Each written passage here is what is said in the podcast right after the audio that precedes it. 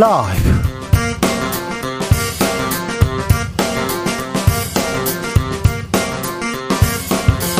2023년 3월 6일 월요일입니다. 안녕하십니까. 주진우입니다. 정부가 일제 강제징용 해법으로 한국 기업들이 대신내는 제3자 변제 방식을 선언했습니다. 일본 전범 기업의 배상 책임 한국 정부가 면책해준 셈인데요. 윤석열 정부의 선언으로 강제징용 문제는 해결될 수 있을까요? 정부 해법 피해자들은 어떻게 생각하고 있을까요? 강제징용 피해자 법률 대리인 임재성 변호사에게 들어보겠습니다. 국민의힘 38 전당대회 꼭 이틀 남았습니다. 투표율 50% 넘어섰습니다. 사상 최고치라는데요. 과연 누구한테 유리할까요? 민주당은 이재명 대표 사법 리스크로 출렁이고 있습니다. 혼란스러운 민주당 내부 분위기 수습할 수 있을까요? 정치적 원의 시점에서 짚어봅니다.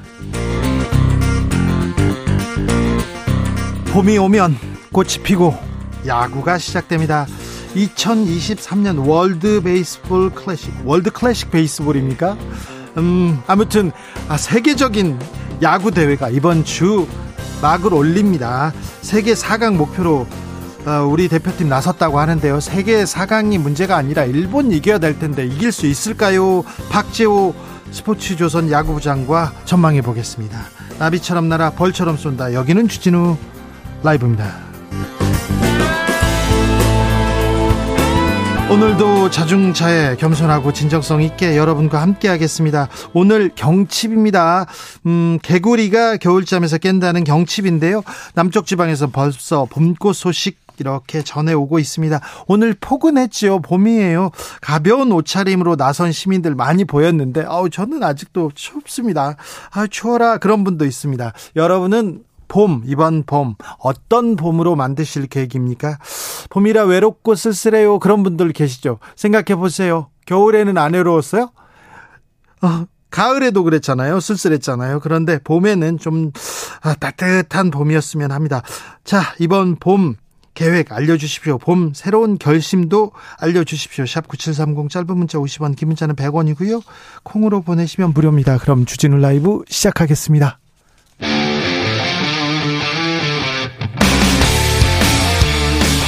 탐사보도 외길 인생 20년. 주 기자가 제일 싫어하는 것은?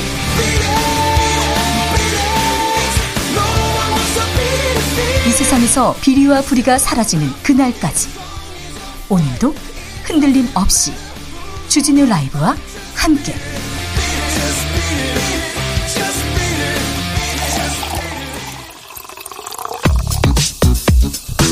진짜 중요한 뉴스만 쭉 뽑아냈습니다. 주스.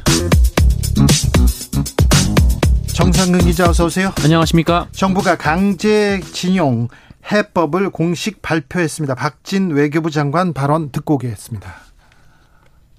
어, 이번 해법은 대한민국의 높아진 에, 국력과 국위에 에, 걸맞는 에, 우리의 주도적인 그리고 대승적인 어, 결단입니다. 어, 뭐 물컵에 비유하면 어, 물컵에 물이 절반 이상은 찼다고 생각을 합니다. 어, 그리고 앞으로 이어질 일본의 성의 있는 호응에 따라서 그 물컵은 더 채워질 것으로 기대를 합니다. 해법, 정부의 해법은 어떻게 봐야 됩니까? 네, 정부는 지난 2018년 대법원으로부터 배상 확정 판결을 받은 일제 강제징용 피해자들에게 이 피해를 입힌 전범 기업이 아니라 이 국내 재단으로 하여금 대신 판결금을 지급하기로 했다라고 공식 발표했습니다.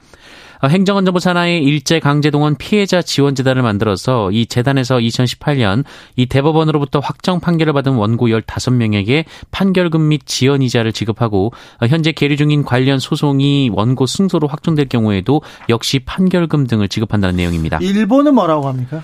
네, 기시다 후미오 일본 총리는 반성과 사과 표현 없이 역사 인식은 역대 내각의 입장을 전체적으로 계승해왔고 앞으로도 이어갈 것이라고 말했습니다. 별다른 반응이 없어요.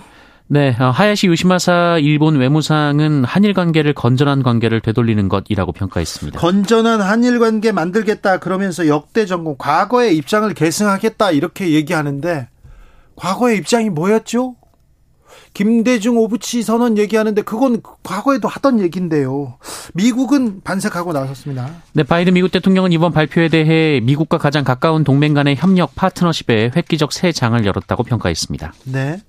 일본 정부 전범 기업이 책임져야 될 일입니다. 배상 책임이 있다는 대법원 판결이 있었습니다. 그런데 대법원 판결 이후에도 어, 책임을 미루고 반성 안 했죠. 그런데 일본 정부와 전범 기업과 싸우던 피해자들은 이제 한국 정부와 싸워야 할 판입니다. 어, 양금덕 할머니는 매우 화가 나셨습니다. 목소리 듣고 오겠습니다. 지금 우리는 일본에 놀아놨까요? 지금 대통령 어느 나라 대통령이요? 지금 윤석열 대통령이 한국 사람이요, 일본 사람이요. 일본을 위해서 사요. 우리 한국 사람을 위해서 사요. 참 이해가 안 가고 나 지금 아흔 다섯 살이나 먹도록 그런 식은 처음 봅니다. 윤석열 대통령은 한국 사람이요, 일본 사람이요, 양금덕 할머니, 아, 피해자는 이렇게 얘기하고 있습니다. 하, 잠시 후에 저희가 자세히 짚어보겠습니다. 윤석열 정부의 일방적인 선언으로 과거 문제 해결할 수 있을까요? 끝낼 수 있을까요? 이 문제 자세히 저희가 고민하는 시간 갖겠습니다. 정부가 주 52시간 개편안 발표했습니다. 더 일해야 된다고 합니다. 네, 고용노동부 등은 오늘 근로시간 제도 개편 방안을 발표했는데요. 어, 확정했는데요. 어, 이에 따르면 노동자들이 일주일에 52시간까지만 일하도록 하는 현행 제도를 개선해서 바쁠 때는 최대 69시간까지 일할 수 있도록 허용하기로 했습니다. 어찌 보면 이렇게 80시간까지 일할 수 있어요. 80.5시간까지. 김기문 중소기업 중앙회장 뭐라고 했냐면 월 100시간 연장 근로할 수 있도록 바꿔야 된다 이렇게 얘기하고 있는데 아 business friendly 이 생각도 나고요.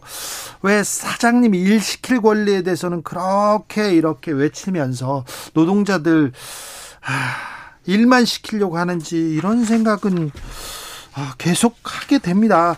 대신 휴가를 자유롭게 쓸 수 있도록 하겠다 이런 얘기는 했어요. 네, 정부는 휴가를 자유롭게 쓸 수 있는 여건을 마련하고자 근로시간 저축 계좌제를 도입하기로 했습니다. 이 저축한 연장 근로를 휴가로 적립한 뒤 기존 연차 휴가에 더해서 안식월 개념처럼 장기 휴가를 쓸 수 있도록 하겠다라는 것입니다. 이건 현실을 좀 몰라도 너무 모르는 것 같은데 휴가 가고 싶어요. 그러면 어 다녀와 이게 안 됩니다. 그럼 다른 사람들이 그 일을 대신해야 되고요. 야 네가 가면 어떻게 하냐 이렇게 얘기합니다.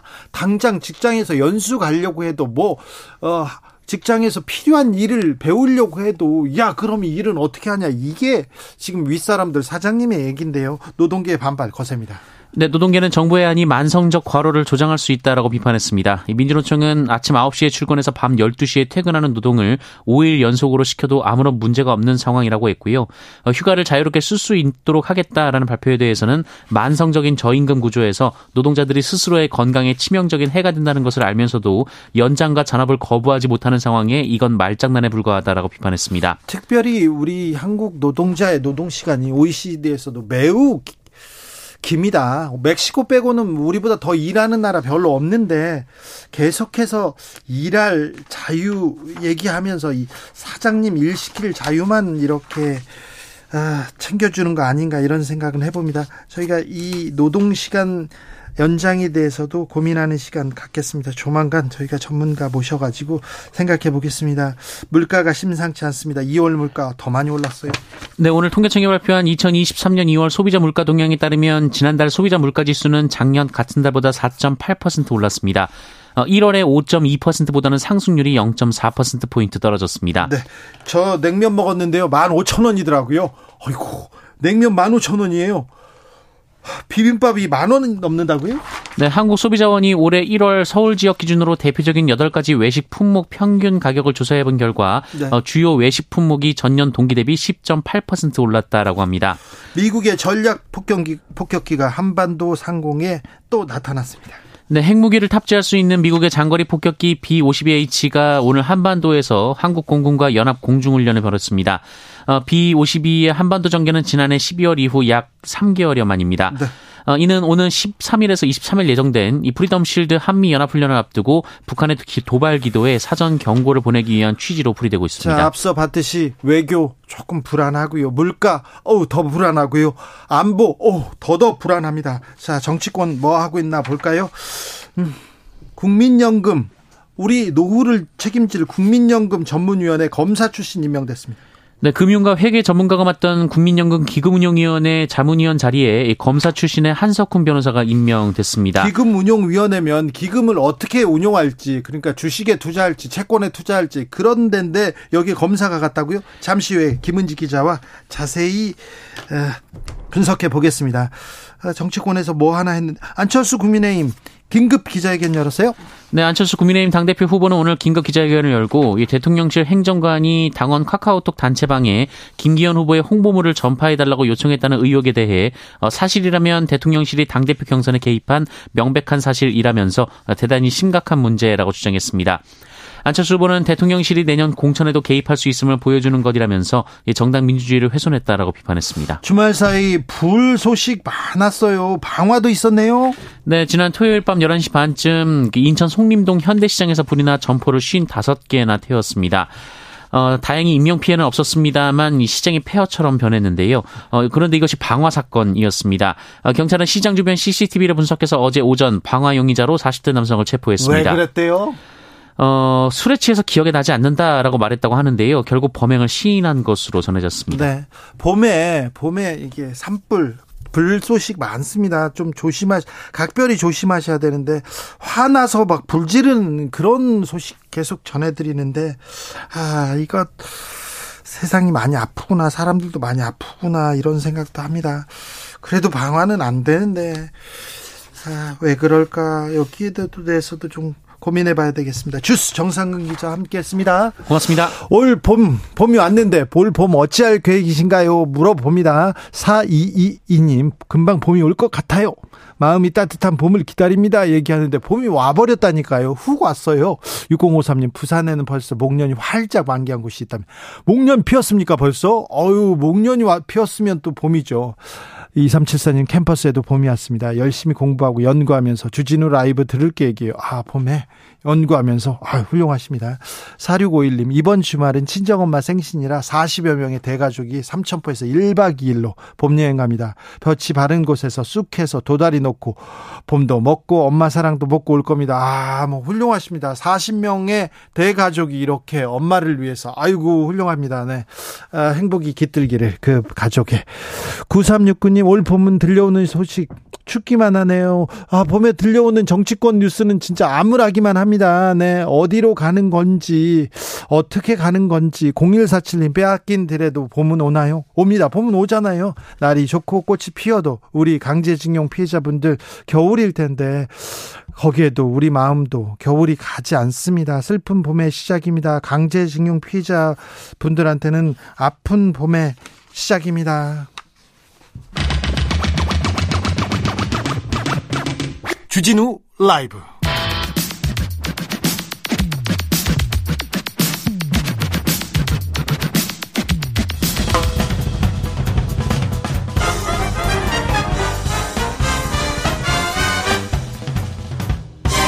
훅 인터뷰 모두를 위한 모두를 향한 모두의 궁금증 훅 인터뷰 봄이 오면 야구 시작합니다. 그런데 올 봄에는요, 야구 빨리 시작합니다. 월드 베이스볼 클래식이 있거든요. 이번 주부터 시작합니다. 목요일 호주전을 시작으로, 아, 우리 한국 대표팀, 아, 아, 장도를 떠났는데 금요일에는 한일전도 있습니다. 어, 우리 야구 대표팀 어떤 성적을 거둘지 한번 먼저 물어보겠습니다. 자, 야구 누가 잘 읽어줍니까? 물어봤더니 이분이 첫 손가락에 꼽혔습니다. 스포츠조선 박재호 야구부장님 어서 오십시오. 안녕하십니까. 네.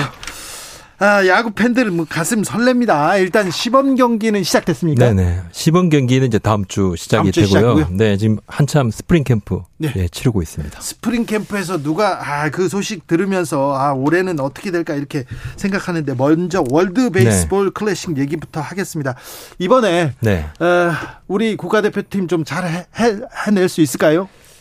좀 느낌은 좋습니다. 그렇습니다. 전체적으로 좀 선수들이 지난번에 긴, 너무 안 좋았어요. 그러니까 두 번을 네. 조별리그 탈락을 하니까 네. 좀 정신이 번쩍 들었다. 네. 예. 긴장들도 좀 하고 네. 그리고 전 개인적으로 이제 조 편성이 잘 됐다 이렇게 좀 봅니다. 그렇습니까? 예. 호주와 일본 한조죠. 네. 일본하고 같은 조가 됐기 때문에 조 편성이 더 잘 됐다. 왜요? 좀. 어, 일본이 아무래도 많이 좀 앞서니까 호주만 잡고 나면 그 다음엔 8강에서는 일본을 안 만나거든요. 그래요? 예. 그러니까 저쪽 주에 A조에 대만, 쿠바가 있습니다. 예. 이제 우리 조 같은 경우는 대한민국 그리고 일본, 네. 호주 정도가 이렇게 경합을 할 것 같고 아, 주 1, 2위가 올라가고요. 결선은. 네, 그다음에 A조, B조가 이렇게 교차로 네. 8강전을 치르니까 우린 이제 뭐 물론 뭐 조별리그에서 만약에 일본을 이기면 좋겠지만 네. 진다 하더라도 8강에서는 어, 일본을 만나지 않고 더 큰 무대에서 일본을 더 만날 그럴 가능성이 있습니다. 네. 일본 네. 이겨야죠. 일본이 우리한테 많이 앞섭니까 전력상. 많이 앞섭니다. 근데 부장님, 네. 일본이 지금껏 우리한테 많이 앞섰어요. 근데 그때마다 네. 유현진이 나오고 그때마다 구대성 던지고 네. 그때마다 이승엽이 치고 그래서 우리가 많이 이겼어요. 그렇습니다. 그런데요 네. 이번에는요. 구대성이 없고 이승엽이 없습니다. 유현진도, 유현진도 없습니다. 그래서 좀 걱정이고요. 네. 오늘 연습 경기를 했는데 오릭스 1.5군한테 우리가 뭐 2대 4로 졌습니다. 네. 뭐 9회 2점을 나긴 났는데 그러면 9회 8회까지는 그 예, 4대 0으로 치고 있었죠. 네. 근데 물론 뭐 그런 경기는 괜찮다고 봅니다. 저는 유격수 쪽에서 세 차례 실책 때문에 실점은 했지만 네.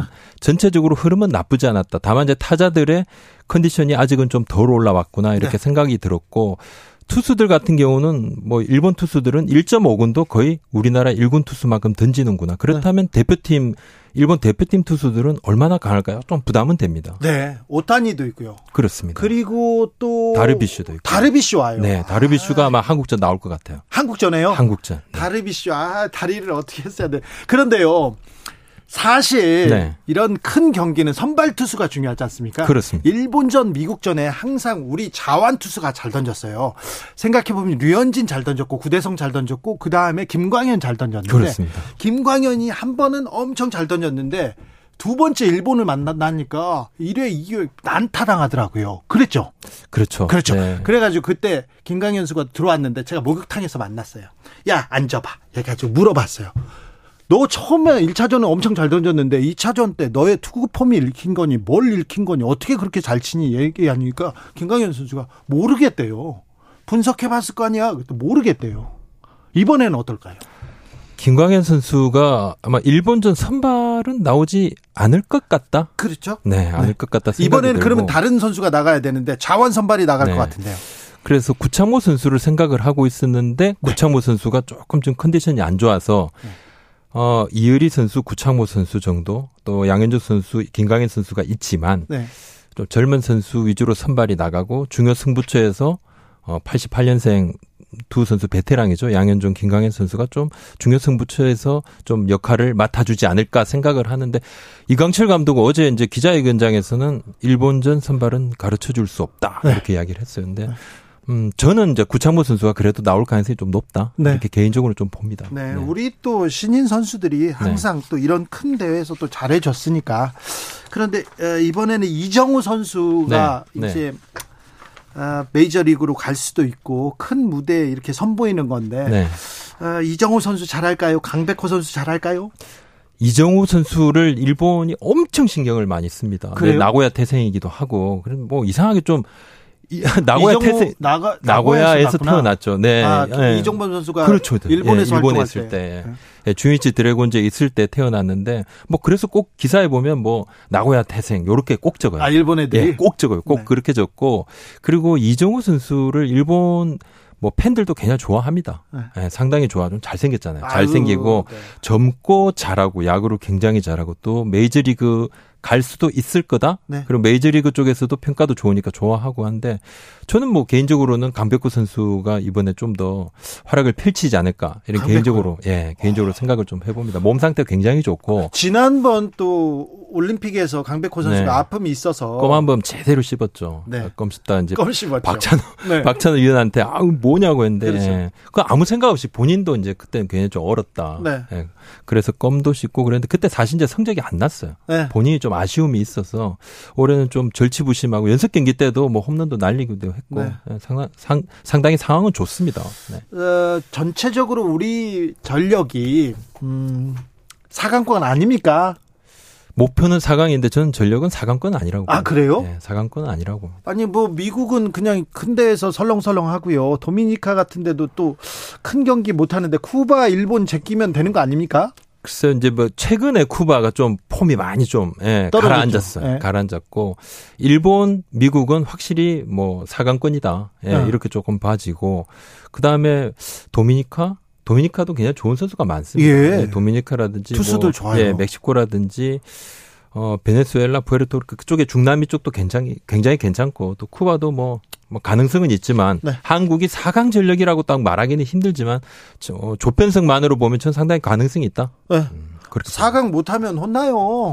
목표는 4강이다. 아유, 국민들한테 이렇게 사랑을 받고 그랬는데 4강 못 가면 큰일 납니다. 호주는 호주가 무슨 캥거루의 나라지 야구합니까 이랬네 이 나라에서.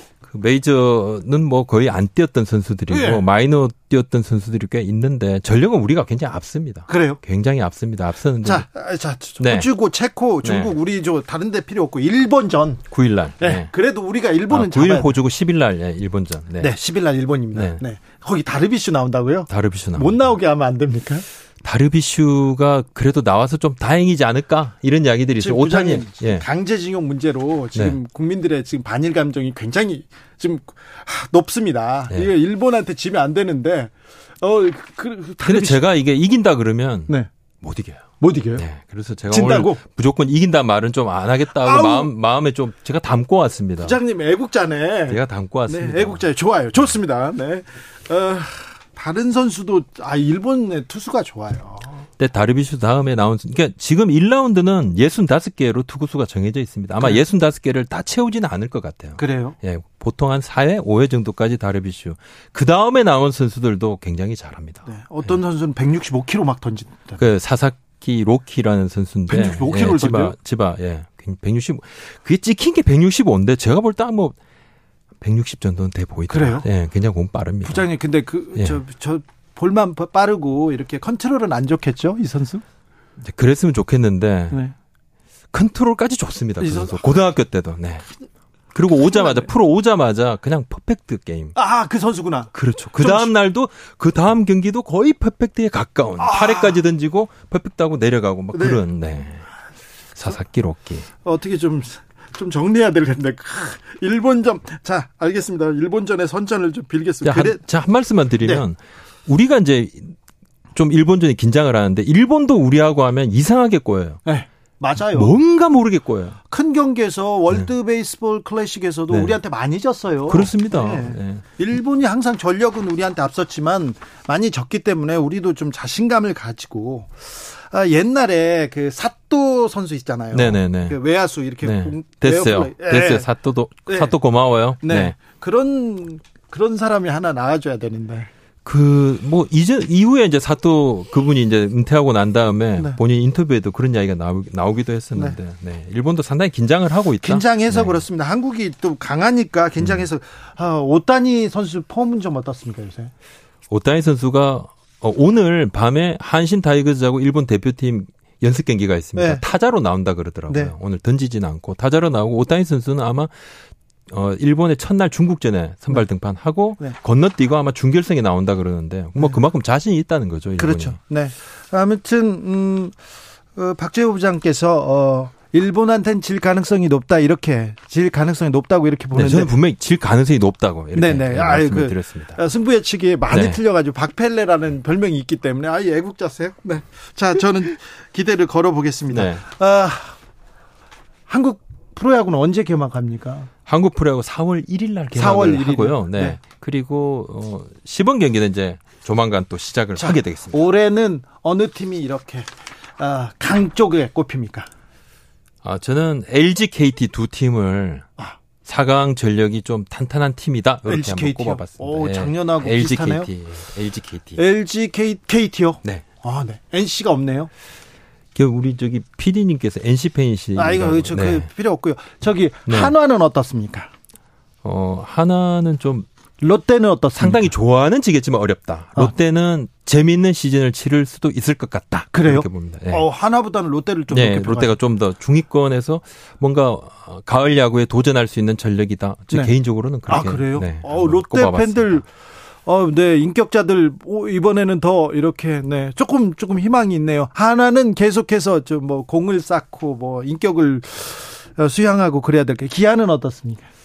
기아 타이거즈가 지금 포수 공백이 좀 걱정은 걱정입니다만. 어, 박동원 선수가 가서 네네 그렇지만 선발이 워낙 뭐 양현종, 이의리 선수가 있고 네. 지금 새로 뽑은 앤더슨 메디나 선수를 제가 이제 오키나와에서 좀 봤습니다. 네. 예, 직접 던지는 걸 보고 왔는데 굉장히 잘 뽑았다. 아, 그래요? 예, 두 선수 굉장히 잘 뽑아서 예. 지금 뭐 국내 야구 같은 경우는 외국인 선수들만 잘해도 그럼요. 예, 반응 가거든요. 그렇죠. 네. 사실 우승했을 때 보면 외국인 선수의 어, 뭐 지분이 절대적이었죠. 그렇습니다. 두산이 계속 연승을 달리기도 했고요. 네. 어, 1457님, 하나 이글스 2023년 우승 가자! 네, 포기하세요. 일찍 꿈은 접는 게 맞습니다. 하나 이글스 팬들을 제가 응원합니다. 하나 이글스는 말고요. 자, 그러면 네. KT가 이번에는 다시 도약합니까? LG 가능성을 좀 상- 상당히 좀 개인적으로 높게 보는데 네. LG, KT가 뭐좀 가을 LG 야구의 상위권이다. 네. LG 가을 야구에서 좀 너무 아쉬웠어요. 지난번에. 작년에. 지난번도 아쉽고 지지난번도 아쉽고 계속 네 가을 야구에서 바로 광탈. 광탈인데 이번에는 좀좀 괜찮다. 이번에는 연경혁 감독이 무조건 우승을 해야 된다. 그러니까 네. 시작부터 그냥 예, 지금 목표 지점이 우승입니다. 에베레스트 산을 향해서 가는 아니요, 거죠. 무조건. LG는 근데 네. 타자도 좋고요, 어, 투수도 좋고요, 젊은 선수들 올라오고 다 좋아요. 그런데 염경엽 감독의 건강이 문제입니다. 아 본인 건강에 대해서는 이제 걱정하지 마라. 네. 예, 사- 상당히 얼굴에 이제 살도 좀 붙었고 네, 어 지금 운동도 열심히 또 하고 계시더라고요. 네. 예, 건강은 상당히 괜찮습니다. 괜찮습니까? 예, 많이 자. 좋아졌고. 올 시즌 주목해서 보는 선수 있습니까? 어, 저는 아까 말씀드린 이제 강백호 선수의 강백호? 예, 이번 시즌도 상당히 궁금하고 또 네. 이정우 선수가 미국 이제 가기 바로 직전 해니까 잘해야죠. 예, 예, 어떻게 하는지도 상당히 좀 기대가 되고 되, 기도 합니다. 되네요. 네네. 강백호, 이정우 이번에 네. 또 월드 베이스볼 클래식에서도 그리고 또 정규 시즌에서도 네네. 두 선수 잘 보고 있으면 네. 되니까. 네. 저도 뭐 관심 있게 지켜보고 있습니다. 네. 그래요. 아, 이번에 잘해야 되는데, 일본에서 하는 월드 베이스볼 클래식, 하, 한국하고 지금 일본하고 과거 문제도 걸려 있는데, 부장님 좀 어떻게 해 주십시오. 그날 일본 기시다 총리가 뭐 시구를 한다 그러더라고요. 네, 네, 그렇다고 하고요. 예, 시구를 음. 하니까 네. 하여튼 뭐 대한민국이 조금 뭐 애로사항을 겪을 것 같다. 저는 그렇게 예상을, 예, 저는 예상을 그렇게 했습니다. 아, 네, 네. 네, 박펠레, 저는, 박펠레 네, 저는 선생님께서. 그렇게 했습니다. 네. 네, 알겠습니다. 잘 들었습니다. 네, 고맙습니다. 또 야구 소식 들려주십시오. 네. 스포츠 조선 박재호 부장이었습니다. 감사합니다. 고맙습니다. 교통정보센터 다녀올게요. 임초희 씨.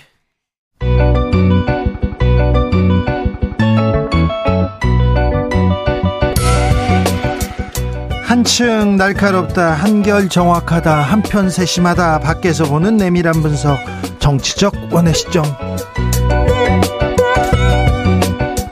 오늘의 정치권 상황 원회에서 더 정확하게 분석해 드립니다. 이연주 전 국민의힘 의원은 오시고 오셨어요. 오셨는데 지금 잠깐 나가셨네. 어우 죄송해요. 최민희 전 더불어민주당 의원 어서 오세요. 네, 불굴의 희망 최민희입니다. 네, 불굴의 희망 최민희 의원. 자, 일제 강제징 용 배상 해법 정부가 최종안을 발표했습니다. 어떻게 들으셨어요? 이러다가 이완용이 애국자로 둔갑하겠습니다. 진짜 큰일 났습니다. 그리고 저는 이해를 못 하겠습니다. 어, 왜 이렇게 이게 지금 피해자 관련 단체들이 기자회견을 열었는데 이게 외교 포기한 거다. 어, 이게 자, 자, 자국 국민을 보호하려는 외교를 포기한 거다. 이게 친일 외포 정권이다. 이런 새 조어가 생길 것, 것 같고요. 그리고 저는 정말 이상한 게 왜 이러는지를 모르겠습니다. 왜 이러는지를. 그리고 이게 그 박진 외교부 장관이 기자회견을 했잖아요. 그러면서 일본 정부의 발표나 그런 거를 보면 김대중 오부치 선언 정도의 뭐 그런 언급이 있을 것처럼 얘기했잖아요. 그런 언급 없었습니다. 네. 그리고 미래 청년 기금으로 무슨 뭐 그뭐 유학학 유학 기금을 마련해 주겠다는데 이게 이미 10년 전에 나왔다가 아웃된 거고요. 그리고 지금 대한민국이 돈이 없어서 일본에 유학 못 갑니까? 그래서 저는 이 윤석열 대통령의 뇌 지도 속에는 대한민국은 과거에 못 사는 나라고 일본은 과거에 그 강국이고 이런 인식이 있지 않나. 그래서 강자에겐 강하고 자국 국민은 이게 보호하지 않고 이런 게 아닌가 싶습니다. 정말 이해할 수 없습니다. 이현주 의원님 네. 어떻게 보셨어요? 아, 저도 좀 이해가 안 되는데요. 저는 뭐 저도 좀 페북에 글도 썼는데 대단히 비상식적인 거다. 네. 네. 이미 이제 법원의 판결로 대법원 판결이 났어요. 이미 나왔잖아요. 네. 근데 이거를 그 배상받을 권리 아니에요? 우리 국민들의. 네. 그죠? 근데 이거를 이제 정부가 처분하는 건데요, 문제는. 근데 이거를 피해자들이 동의하지 않은 상태잖아요. 네. 이렇게 할 수 있는 건가요? 그러니까요. 일본 정부, 일본 전범 기업에 배상 책임이 있다. 대법원에서 어, 대한민국 개인의 청구권은 소멸하지 않았다. 이렇게 대법원에서 발표를 판결을 내렸어요. 그런데 한국 정부가 면책을 해줍니다. 이게요, 저기 완전 행정 전제국 전 이게 뭐 이게 저는 그 가능한 이게. 법률적으로나 국제법상으로 가능한지도 잘 모르겠고요. 어, 이게 옳지 않아요. 그러니까 예를 들어서요.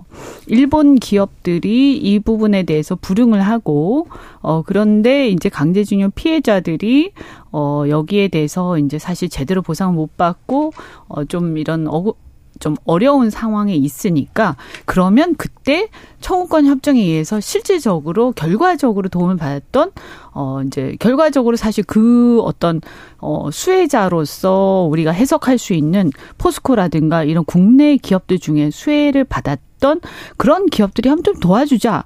뭐 이런 얘기는 저는 할 수 있다고 봐요. 네. 그런데 그걸로 끝이죠. 그러면 그 기업들이 도와주는 걸로 끝나는 것이지 이걸로 면책되는 건 아니에요. 일본 기업들이. 그러니까요. 선언하고 있어요. 역사적인 네. 선언. 그러니까 그냥 우리 기업들이 좀 도와줘야지 뭐 어려우니까 일단은 이게 해결이 되기 전까지 우리 기업들이라도 좀 도와주고 있자. 이거는 할 수 있지만 이거를 가지고 일본 또는 일본 기업들을 면책해주자. 이거는 우리 우리나라 정부가 할 수 있는 권한 범위를 저는 넘어선다고 근데요, 보거든요. 중요한 건 일본- 피해자들이 네. 지금 내가 경제적으로 어려우니 우리 기업으로부터 돈을 받아서 뭐 어떻게 해보겠다 이러지 않으십니다. 피해자들이 그러니까- 원하는 그러니까 건 얘기는 불법을 인정하라는 거예요. 아니, 그러니까 제 얘기는 뭐냐면 우리 기업들이 뭐 알아서 뭐 이렇게 재단을 만들어 가지고 도와주고 하는 것은 그는 그것은 이제 우리 기업들의 자유인데 그리고 우리 뭐 우리 어 정부가 그런 것을 뭐 이렇게 주선을 하고 이런 것도 다 자유예요. 그리고 그것을 받아들이고 말고 하는 것도 그 피해자들의 자유지만 이거하고 구, 우리나라와 우리 피해자들과 일본 정부 또는 일본 기업하고의 어떤 책임 문제하고 완전히 별개예요. 근데 이거를 엮어가지고 마치 피해가 해결이 됐다. 책임이 해결이 됐다. 이거는 우리 정부가 그럴 권한이 없거든요. 예, 예. 근데 왜 여기 끼어가지고 이 문제에 대해서 왈가왈부하고 어 이것은 저는 아, 월권을 했다. 이거 굉장히 심각한 문제다. 이게요. 생각이 들어요. 이게 예를 들면 폭력이나 학폭의 피해자가 다른 피해자들로부터 돈을 걷어서 이게 병원 치료하는 격이에요. 이 정말 이해할 수 없는 일. 그러니까 뭐 말씀하신 것처럼 학폭의 다른 피해자들이 야 우리 서로 어려우니까 도와주자. 여기까지는 모르겠는데 그러니까 가해자를 용서해 주자.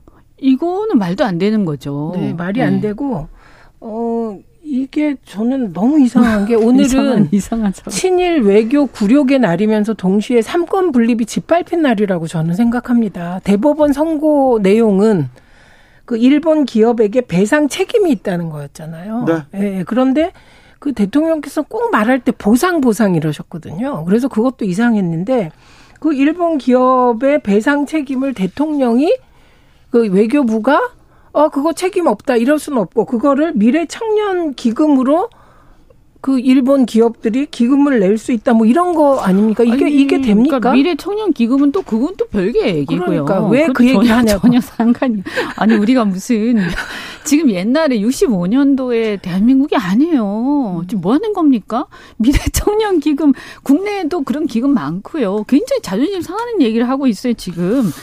그리고 어, 혹시라도 말이죠. 이렇게 일방적으로 양보를 하고 이렇게 우리나라 국민들의 자존심을 어, 구기는 이렇게 하는 배경이 도대체 뭐냐. 그거 묻고 싶습니다. 이 비상식적이라는 얘기 하셨고요. 그리고 국민 감정의 거스름이나 그런데도 이렇게 굴욕적인 협상을 협상도 아닙니다. 이 굴욕적인 선포를 해야 되는 이유가 뭘까요?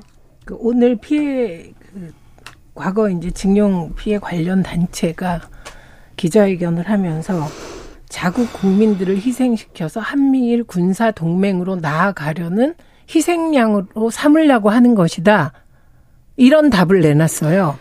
그러니까 이 미중 갈등이 심해지면서 네. 한미일 북직러 체제를 고착시키는 과정에서 어, 이런 일이 벌어지지 않았나라는 인식의 일단을 드러냈어요. 근데 그런 뭐 그 판단할 수도 있다고 보고 저는 그래서 할 수 없이 그 시중에서 그 멘토라고 스스로 대통령의 멘토라고 얘기하는 천공이라는 분의 강의가 회자되고 있습니다, 지금. 아니 그래서 지금 보면요, 어 지금 국빈 방문이 지금 얘기가 되고 있잖아요. 3, 월에 지금 한일 정상회담이 네. 있을 거다 이런 얘기가 있어요. 그러면 이게 국빈 방문의 대가인가? 어 그러면 이거 있을 수 없는 거예요. 국빈 방문이 우리의 국익과 자존심하고 바꿀 수 있는 건 아닙니다. 아니죠. 그죠? 아니죠. 예, 또 자존심도 자존심이지만 저는 국익하고도 관계돼 있다. 그럼 이게 국익에 부합하느냐 라고 따졌을 때 전 국익에 부합하지 않는다. 네. 왜냐하면 우리가 이렇게까지 양보하지 않아도 저는 크게 우리가 손해 볼 게 없다. 왜냐하면요. 네. 지금 이거요. 예를 들어서 일본도 하나도 양보 안 했어요. 예? 그죠?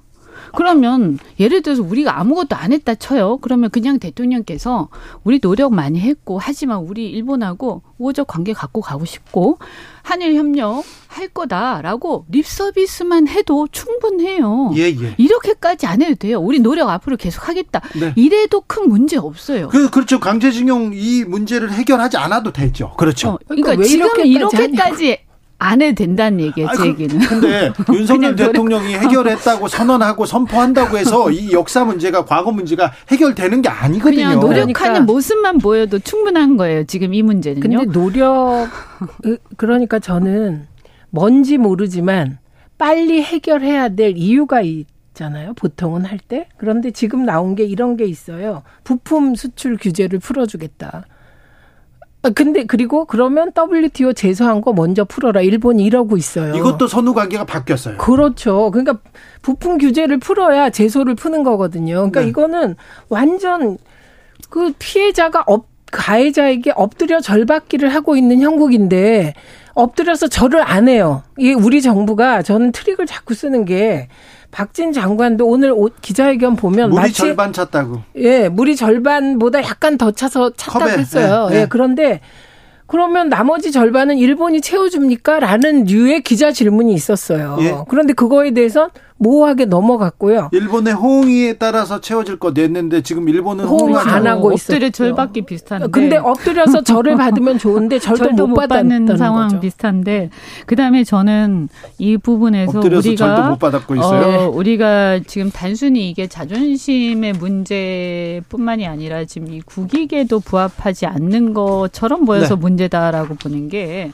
자, 이제 근본적으로 그러면 한미일 자, 우리 한미일 그냥 단순한 경제 협력 수준은 모르겠어요. 그죠? 그런데 한미일 군사 동맹이 꼭 우리 국익에 부합하느냐 자. 하는 문제를 생각해 봐야 되는 거예요. 이 부분 중요합니다. 네. 이 부분 중요합니다. MB 정부 2012년이었습니다. 청와대에서 한일 군사 정보 협정을 밀실에서 추진하다 걸렸어요. 처리하다 걸렸는데 그래서 그때 김태효 어, 대외 전략 기획관을 경질합니다. MB 정부 외교 그리고 군사의 핵심이라고 하던 사람. 이분은 한반도 유사시 자위대 개입해야 된다고 계속 얘기했었는데 이분이 지금 국가안보실 그래서- 제1차장에 있어요. 아니 그래서 이제 제가 볼 때는 이제 제 생각에는요 이거는 굉장히 깊이 우리가 좀 살펴봐야 되는데 한미일 군사 동맹 안보 동맹은 우리가 이제 한미 동맹은 있죠. 예. 그런데 이 일본이 이 안보 동맹에 끼어드는 거 이것은 일본의 이해관계와 미국의 이해관계에는 부합할지 몰라도 네. 우리의 이해관계는 부합하지 않습니다. 맞습니다. 예를 들어서요. 예를 들어서 우리가 지금 이 안보 동맹과 관련해서 우리가 가장 필요한 것은 무엇이냐? 북한과의 관계에서 필요한 거 아니에요? 예. 그럼 예를 들어서 이 한반도에서 북한과의 관계에서 만약에 우리 입장에서 만약에 유사시 어떤 상황이 벌어졌다. 그랬을 때 그럼 일본이 여기 개입하는 게 우리의 국익에 부합하느냐의 문제예요. 그것도 정확하게 얘기하면 한국의 이익에 따라가 아니라 일본이 자동적으로 일본의 그러니까 이익에 따라서 동맹이라는 것은 그런 거 아니에요? 예. 그러면 이런 거예요. 우리 입장에서는 우리가 필요할 때 우리의 요청에 의해서 그렇죠. 그때 일본이 개입하려면 하고 아니면 안 하면 되는 거예요. 그런데 우리의 요청이나 우리가 필요에 의해서 하는 게 아니라 이 동맹이라는 것은 상호 간에 어떤 자동적인 개입이 있는 거 아닙니까? 그런데 저는 이 한반도에 있어서 절대 로 절대로 일본이 이 동맹 안보 동맹 적어도 경제는 몰라도 안보 동맹에 일본이 자동 개입되거나 동맹에 들어와서는 저는 안 된다. 이것은 우리 국익에 반한다라고 저는 생각합니다. 저 부분은 뭐 민주당이 오랫동안 견제해온 입장이라서 아니 이거는 네. 민주당의 문제가 아니라 우리 국민들 대부분이 그렇게 생각하실 이렇게 생각하죠. 그리고 예. 보수라면 이렇게 생각해야 네. 되는데 근데 보수 정권 때마다 그런 시도가 있었어요. 아니 그러니까 저는 사실은. 이것을 보수 이게 보수 이런 문제가 아니에요. 우리 국익의 문제예요. 자. 왜냐하면 보세요. 예를 들어서 어떤 유사시에 뭐가 있었어요. 근데 이 한반도에 근데 우리는 미국의 도움은 필요하죠. 그죠? 그 미국의 도움이 있으면 되는 거예요. 그런데 일본의 도움까지 필요 없어요. 왜냐하면 일본이 도왔을 때, 일본이 여기 꼈을 때, 그 우리 이게 도움이 됩니까? 우리의 역사적 경험에 비추어 봤을 때, 일본이 여기에 지분을 가지고 갔을 때, 나중에 어떤 문제가 생기겠어요? 이것은 굉장히 심각한 문제예요. 아유, 심각하죠. 자, 이 문제는 저희가 2부에서 더 네. 자세히 나눠봅니다. 5938님께서 우리나라 대법원 판결을 우리나라 정부가 무시해도 됩니까? 그렇죠. 그것도 검사 출신 대통령이 법을 무시 하는 곳 이런 경우가 있나요? 정말 어느 나라 대통령인지 화가 납니다. 얘기하는데 어, 피해자가 일본 정부, 일본 기업에게 배상하라 그리고 사과하라 이랬는데 이제 한국 정부와 싸워야 할 판입니다. 이 부분은 2부에서 더 자세히 나눠봅니다. 어, 지금 국민의힘 경선으로 가볼까요? 지금 50%를 돌파했습니다. 투표율이 지금 사상 최고치를 지금 기록하고 있다는데 이거 누구한테 유리합니까, 이현주 의원님? 글쎄요, 이거 뭐 각자가 이제 해석들이 달라서 뭐 저는 어 그래도 어쨌든 이제 희망 사항입니다만 네. 어 사람들이 이 양상들을 보면서 그래도 이대로는 안 되겠다. 네. 아 그래서 어 좀 이렇게 개혁을 바라는 개혁과 이변의 바라는, 목소리 어, 아닌가 그런, 이런 생각 예, 드는데요. 그런 희망을 좀 기대를 좀 갖고 있는데 글쎄요, 좀 봐야 될것 자, 같습니다. 멀리서 온라인, 보시면. 온라인 상의 흐름을 제가 이렇게 쭉 그 자료들을 점검해 보면 이거는 김기현 후보에게 유리해 보이진 않습니다. 그렇죠. 예, 예. 네. 왜냐하면 어, 만약에 김 이게 절대적으로 방향이 결정됐다. 표심이 김기현에게 쏠렸다. 이런 분위기면 투표율이 이렇게까지 올라가진 않을 것 같습니다. 그런가요? 예, 그래서 저는 그 동안에는 1차에서 끝날 것 같다는 많은 평론가들의 말에 동의했는데 이게 어- 어제 오늘 뭐 그리고 50%가 넘었잖아요. ARS까지 해서 네. 이 상황은 예측 불허다. 예, 예측 불허다. 예, 예, 그렇게 봅니다. 예측 불허다. 네.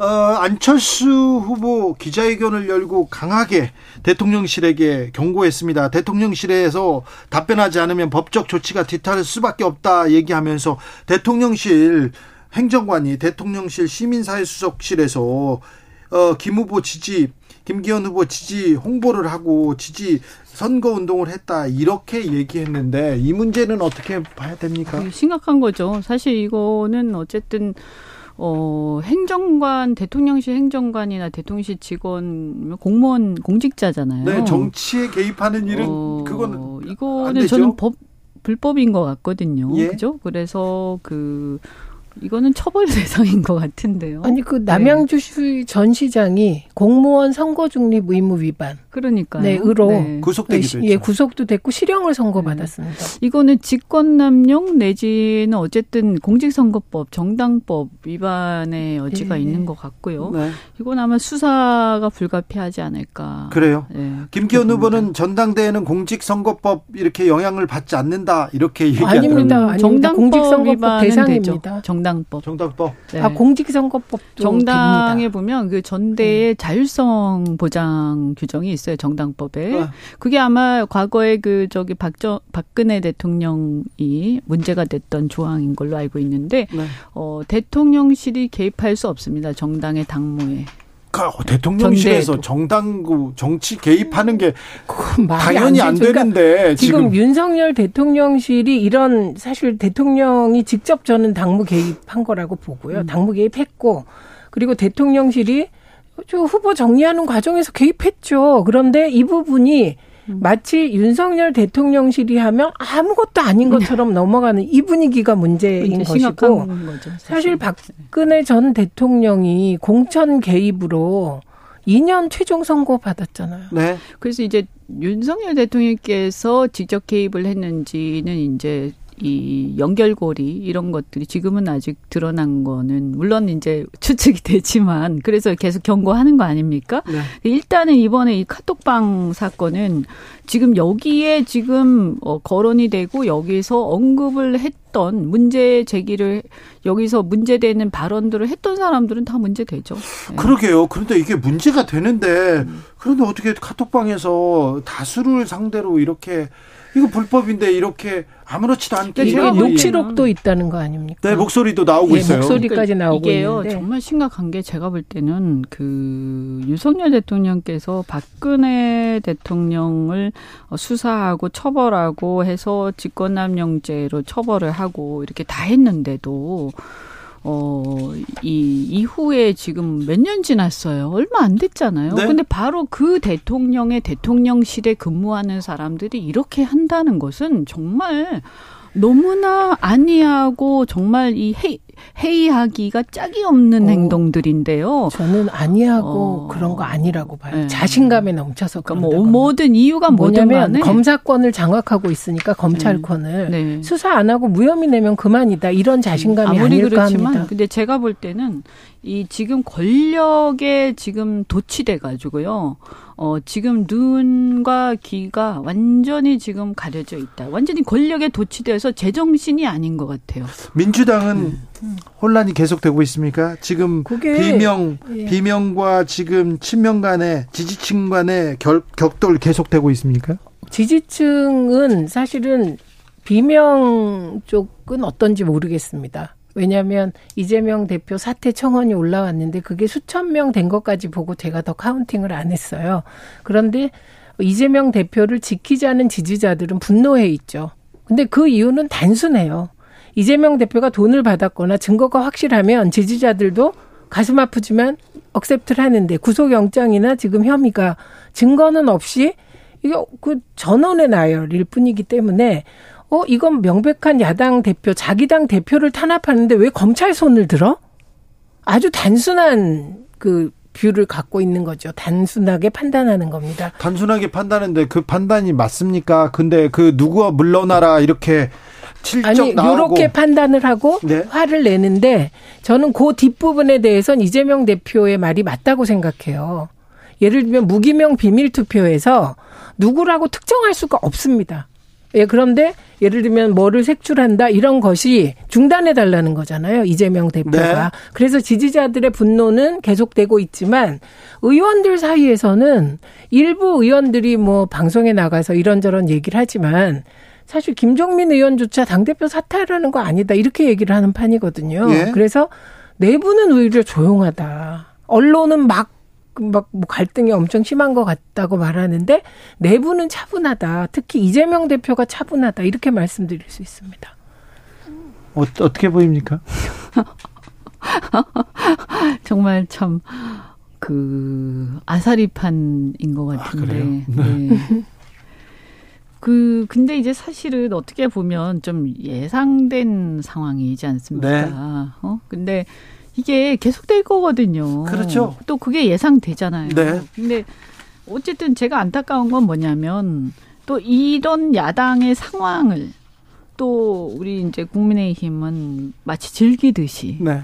그러면서 그 반사적 이익을 계속 보면서 또 엉망진창을 계속하고 있다 이런 정, 얘기예요. 그 민주당이 건재했으면 네. 정부가 이렇게 못해요 지금. 그렇죠. 어, 이건 정확히 얘기하면 저, 저는 네. 정치 검찰을 장악한 윤석열 정부의 그런 그 야당 탄압이 일정하게 효과를 거두고 있다 이렇게 봅니다. 그러니까 뭐 이것을 뭐 그러면 어떤- 이럴 때 음. 과연 그 똘똘 뭉쳐서 정치 검찰의 탄압에 맞설 건지 아니면 정치 검찰에 굴복할 건지 이런 간단한 구도예요 사실은. 그리고 총선은 1년이나 최민희 남아서요. 이연주 이연주 최민희 시간 다 됐어요. 감사합니다. 고맙습니다.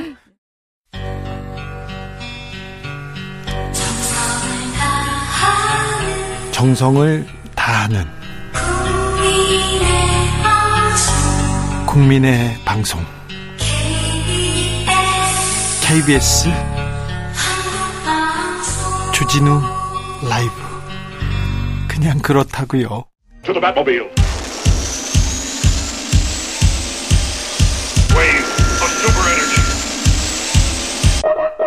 주기자의 1분 고위공직자는 주식을 처분하거나 백지 신탁해야 합니다. 자신의 직위를 이용해서 재산을 이렇게 늘리려는 그런 나쁜 영향 끼치려는 행위 막기 위해서죠. 다른 나라에서도 공직자들 이해충돌 방지제도 시행하고 있습니다. 공직에 오르면서 막대한 스톡옵션이나 주식 처분에는 아주 많습니다. 이용우 민주당 의원 카카오뱅크 대표였는데요. 정계에 입문하면서 177억 원가량 스톡옵션 포기했다고 합니다. 지난해 12월 인사혁신처 주식 백타, 백- 백지 신탁 심사위원회에서 박성근 국무총리 비서실장에게 본인과 가족 주식 처분하라, 백지 신탁하라 통보했습니다. 그러자 박성근 비서실장 아, 불복해서 행정심판 제기했습니다. 사실 이런 일로 소송까지 가는 공직자는 거의 없습니다. 그런데 윤석열 정부 들어서 이렇게 좀 보입니다. 윤 정부의 돌격대장이라는 유병호 감사원 사무총장 백지 신탁 결정에 불복해서 소송 진행하고 있습니다. 작년에는 오세훈 서울시장이 어, 소송했어요. 행정심판 제기했다가 졌습니다. 박 실장이 소송에서 이길 가능성은 그렇게 높지 않다고 합니다. 그런데 박 실장이 모를까요? 아닙니다. 이분 법 잘합니다. 검사 출신이지 않습니까? 심판소송 오래 걸립니다. 거기다가 지면요, 정식 소송을 제기하고요, 또 항소하고 막, 정순신 전 검사처럼 대법원까지 가면, 결과가 나올 때쯤이면, 박 실장이 아마 공직에 없을 가능성이 훨씬 높지 않을까, 이런 생각도 합니다. 돈을 원하십니까? 그러면 공직에 나서지 말아야죠. 권력과 돈을 다 가지려 하십니까? 권력자가 돈을 탐하면 사고가 발생한다는 거 보셨지 않습니까? 이명박 전 대통령 몸소 보여주셨지 않습니까? 지금까지 주기자의 1분이었습니다.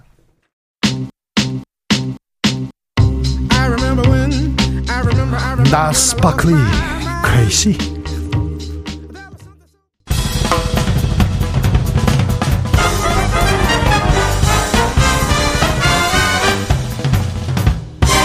훅 인터뷰.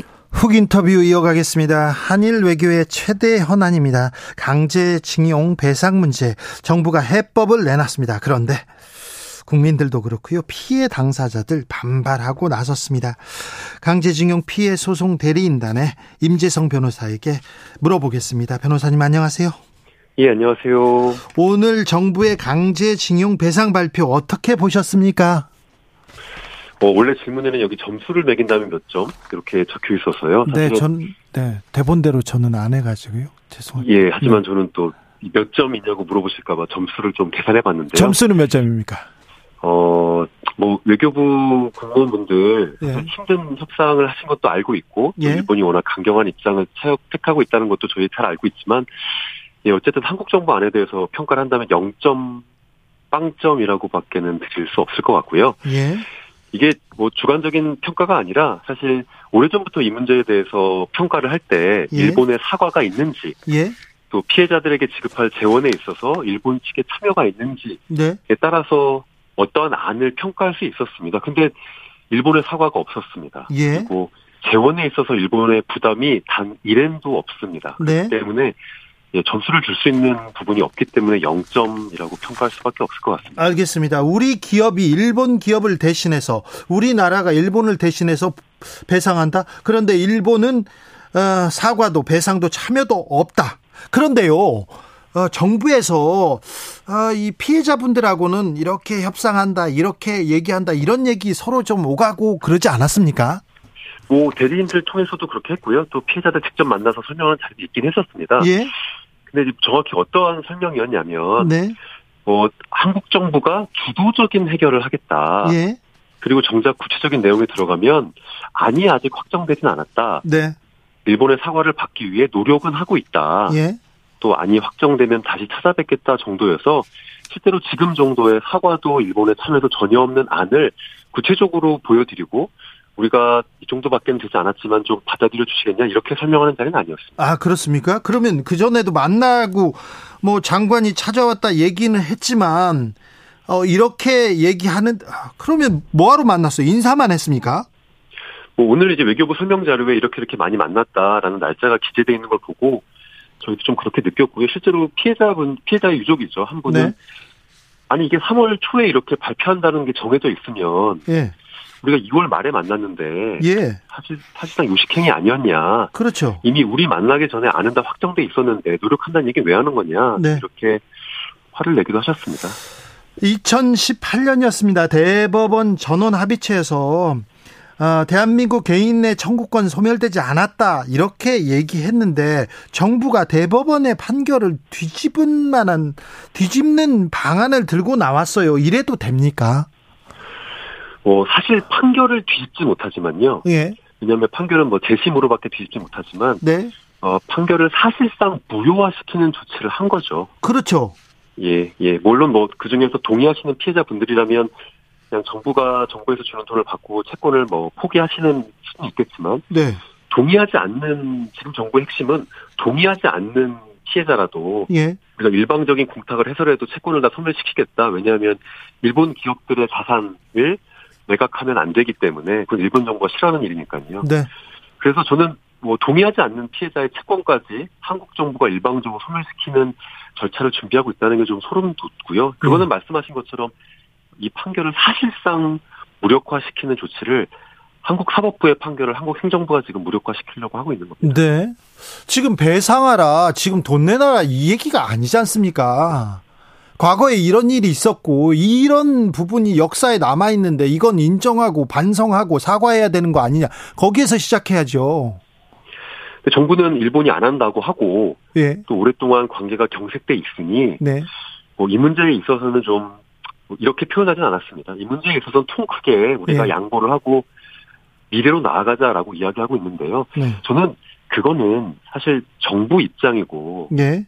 이 소송을 오랫동안 해왔던 피해자들의 입장은 아닌 것 같습니다. 그러니까 그렇죠. 정부가 본인들의 성과와 성취를 위해서 네. 동의하지 않는 피해자들의 채권까지 모두 소멸시키겠다라는 글쎄요, 이제 이걸 국익이라고 포장할 수는 있겠지만, 어, 강제동원 불법 행위를 당한 피해자 혹은 유족 분들 모두를 위한 안이라고 보지는 않습니다. 피해자들은 진짜 답답할 것 같아요. 일본 정부, 전범 기업 반성하라 이렇게 그렇게 싸우던 피해자들은 이제 한국 정부한테 한국 정부하고 싸워야 할 판인 것 같아요.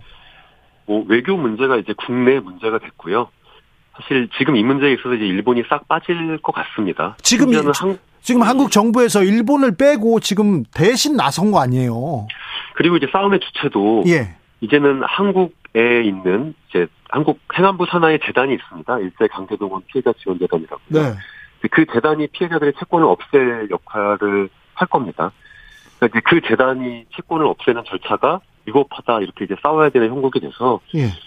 예, 이제는 일본과 싸우거나 일본 기업과 싸우는 게 아니라 한국의 공공기관과 싸워야 되는 형국이 됐고 한일 관계는 정상화됐다. 어, 이런 식의 이제 어, 홍보 설명들이 이루어지겠죠. 아니 한국 정부가 일본 전범 기업에게 면책 특권을 주는 거 이게 이래도 되나 이런 생각을 하고 또 피해자들을 일본 정부하고 기업은 다 빠지고 이제 한국 정부가 이 피해자들을 아, 앞을 가로막은 형편인 것 같아요. 네, 정확히 맞는 말씀이시고요. 네. 어, 사실 예상은 했었습니다. 이게 한일 관계 개선이라는 것을 굉장히 최우선 순위로 놓았던 것이 지금 정부인데, 네. 사실 협상이라는 게 그렇게 어, 한쪽이 시간을 정해놓고 가면 당연히 불리해질 수밖에 없지 않겠습니까? 예. 최소한 우리 일본의 사과라도 이끌어달라. 예. 최소한 일본이 사과라도 한다면 그 나머지 부분에 있어서 여지가 있다. 이런 식의 의사 여러 번 말씀을 드렸습니다. 네. 그리고 일본 측 논리에 따른다고 하더라도 1965년에 모든 게 끝났다 하더라도 거기 그 어디에도 사과가 없습니다. 사과할 수 있는데요. 네. 어, 어떤 것도 이끌어내지 못했고 외교적인 어, 실패이고 참사인데 저는 오히려 한국 정부가 그것에 대해서 좀 솔직하게 인정하고 우리 외교적인 교섭을 실패했다. 그리고 이 부분에 있어서는 달게 비판받겠다. 하지만 다른 더 중요한 게 있다. 이렇게 설명한다면 그나마 좀 솔직한 모습이라도 있겠까 생각을 하겠는데 지금은 오히려 마치 이것이 미래 세대를 위한 큰 성과인 것처럼 포장을 하면서도 뒤로는 또 동의하지 않는 피해자의 채권도 없애겠다 이렇게 으르렁거리고 있는 모습이 좀 예, 서글프고 또 한국 정부를 상대로 이제 싸워야 되겠구나 생각이 들어서 좀 네. 안타깝습니다. 오늘 일본 외상 그리고 기시다 총리의 말 아, 들으니까 더 조금 자존심 상한다 그런 분들 많습니다. 건전한 한일 관계 만들 것이다. 역대 정권의 입장을 계승하겠다. 아무런 아무런 뭐뭐 배려도 없어요. 사과가 아니라 배려조차 없어요. 그 제가 오늘 계속 오후 내내 뭐 기자회견하고 좀 이제 기자들 전화 받느냐고 총리의 이야기까지는 정확히 확인을 못했고요. 이제 음. 외상 같은 경우는 뭐 감사하다 이런 식의 표현을 한것 같은데요. 이게 사과를 못 하겠다니까 그러면 무슨 얘기를 해줄 수 있냐라고 했을 때 역대 정부의 입장을 계승한다라는 표현을 해줄 수 있다. 근데 일본이 부정한 적이 없는 역대 그렇죠. 정부의 입장을 계승한 걸 가지고 예. 뭐 사과나 책임 있는 의사표시라고 볼 수는 없을 것 같고요. 네. 오히려 사과를 할 수 없다라는 입장이 더 명확해진 모습 아닐까. 예. 근데 그렇게 사과를 할 수 없다는 일본과 어떻게 뭐 보다 협력적인 파트너 나갈 수 있는지는 잘 모르겠습니다. 김대중 오부치 선언 계속 계승하겠다고 윤석열 정부에서 얘기하고 있, 지만 일본에서 김대중 오부치 선언을 부인하거나 그걸 깨뜨린 적이 없어요. 예, 맞습니다. 그렇잖아요. 네. 갑자기 25년 전에 이루어졌던 양국 정상 간의 선언을 지금 와서 다시 합, 뭐, 뭐 확인해 준다라는 건 어떻게 보면 사과를 구걸하다 그 사과까지 실패하고 나니까 그래도 뭐라도 한마디 해자 해주라 라는 이야기에 그럼 일본이 이 정도는 해줄 수 있어 라는 것 이상도 이하도 아닐 것 같습니다. 아니 이 정도 해줄 수 있다는 게 우리 과거에 했던 대로 그대로 할 게잖아요. 그러면 안 되는데. 또 강제동원 문제, 예? 그 일본에 있는 군수 기업들로서 어, 조선에 있는 젊은 사람들을 이제 뭐 위법하게 데리고 가서 어, 열악한 근로 환경에서 임금도 제대로 주지 않고 폭사시킨 불법 행위에 대해선 사실 일본 정부나 일본 기업이 사실관계 인정이나 유감의 의사표시를 한 적이 한 번도 없었습니다. 사실 그래서 이 기회에 그러한 사과를 받는 건 굉장히 중요하고 네. 앞으로 10년, 20년, 30년 동안 지금 어떠한 사과가 있어야만 역사의 일본 정부나 일본 기업이 어떻게 이 문제에 대해서 사과했는지를 기록할 수 있는 거의 마지막 순간이었었는데 결국 이 마지막 순간이 이렇게 사실 좀 허무하게 아, 날아간 것 아닌가 싶습니다. 네. 그런데 윤석열 정부가 이렇게 과거 문제를 일방적으로 선언으로 해결할 수 있습니까? 끝낼 수 있습니까?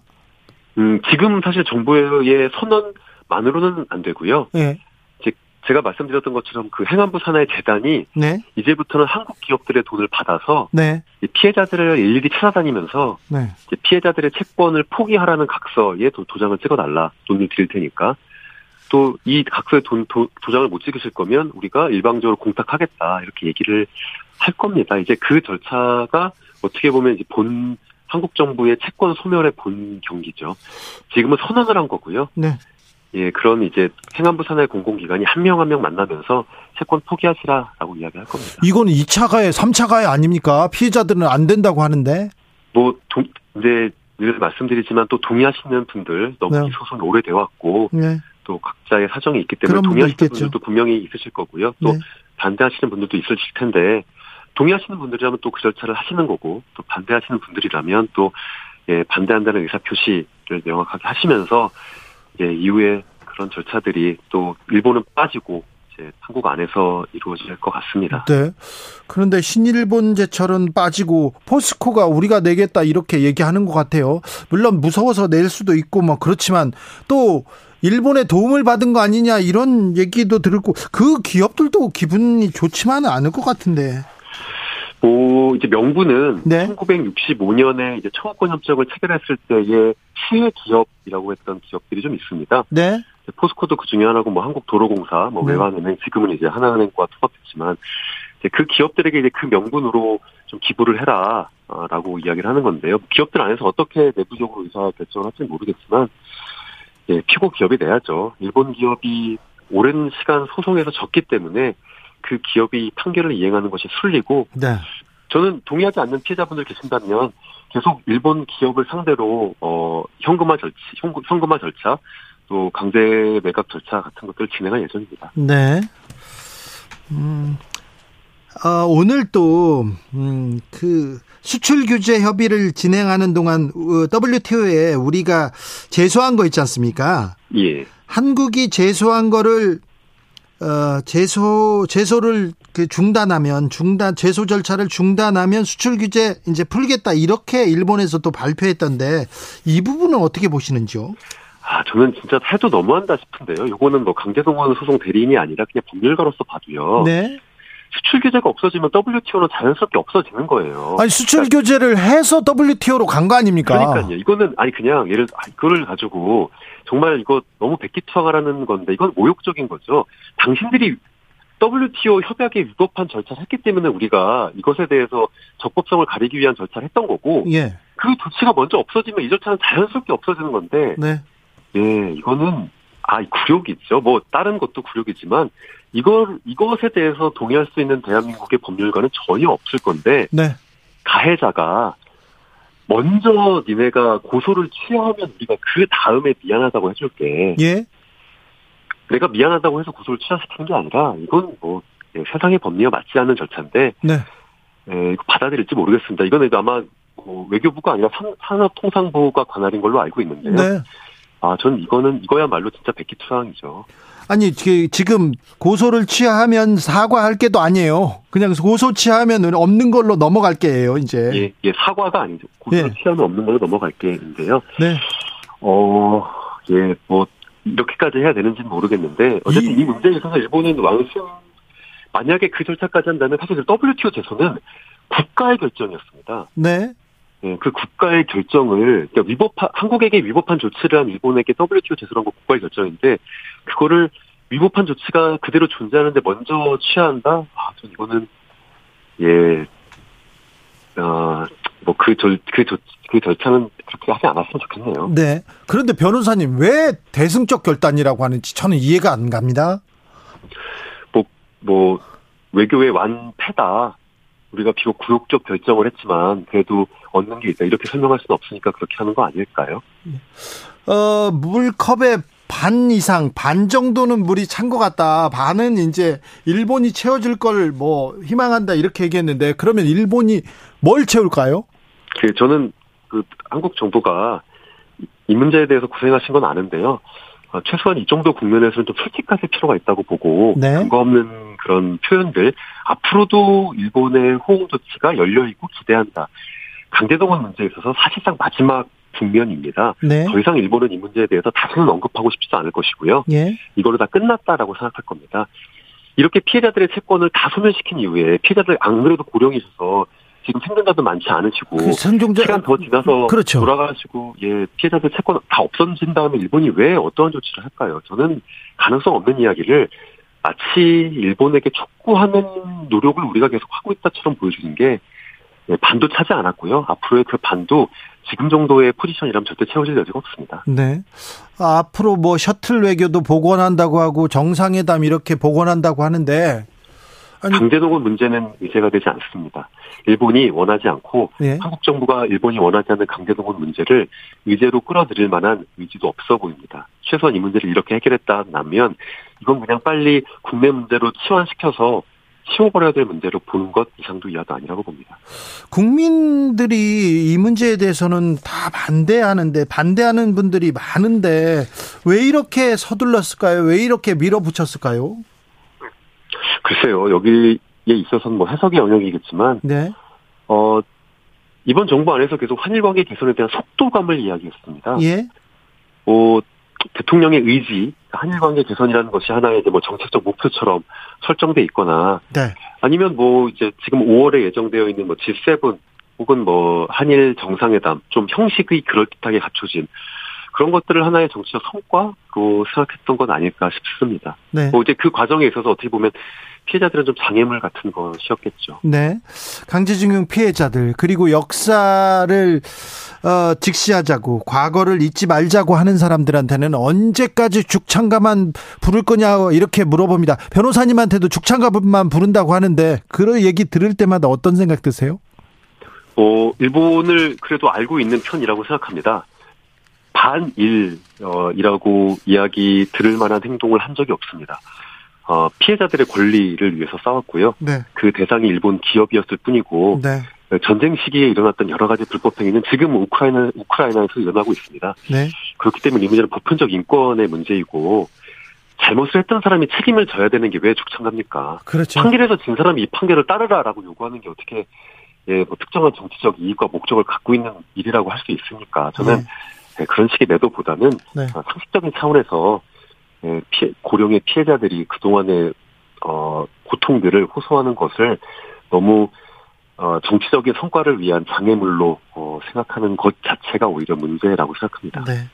미국이 박수 치르는 이유는 뭔지는 알겠는데 바이든 대통령이 긍정 평가하고 나서 새로운 장을 열었다 하고 나서는 걸 보면 조금 아, 좀 씁쓸하기도 합니다. 뭐 국가 간의 관계라는 것이 가장 중요한 사람들에게는 그 국가 간의 관계에서 균열을 내는 피해자들을 해소시키는 것이 새로운 장일 수는 있겠죠. 하지만 그 20세기적인 논리라고 봅니다. 21세기에는 피해자 개인의 인권을 추구하는 건 역시도 굉장히 중요한 가치고요. 네. 어, 저는 그렇기 때문에 이 문제가 어, 한일 관계의 갈등이라고 일견 비치는 사람들도 있겠지만 네. 한일 관계의 진정한 미래를 위해서 강제동원 문제에 대해서 합의와 어, 공동의 인식이 있어야 되는 거 아닙니까? 네. 이렇게 덮고 넘어가면 결국 네. 이거 두고두고 오히려 네, 저는 아니라고 봅니다. 네. 피해자의 입장에서 그리고 인간 인류 입장에서 그리고 뭐 정의의 입장에서 이 문제를 바라볼 수 있는데 그래도 늦지 아- 그래도 잘못되는 게 아닌데 왜 자꾸 다르게만 보는 건지 이해가 조금 안 가기도 합니다. 음, 잘 들었습니다. 예, 감사합니다. 강제징용 피해 소송 대리인이었습니다. 법무부인 해마루의 임재성 변호사 말씀 나눴습니다. 정치 피로, 사건 사고로 인한 피로, 고달픈 일상에서 오는 피로. 오늘 시사하셨습니까? 경험해 보세요. 들은 날과 안 들은 날의 차이. 여러분의 피로를 날려줄 저녁 한 끼 시사. 추진우 라이브.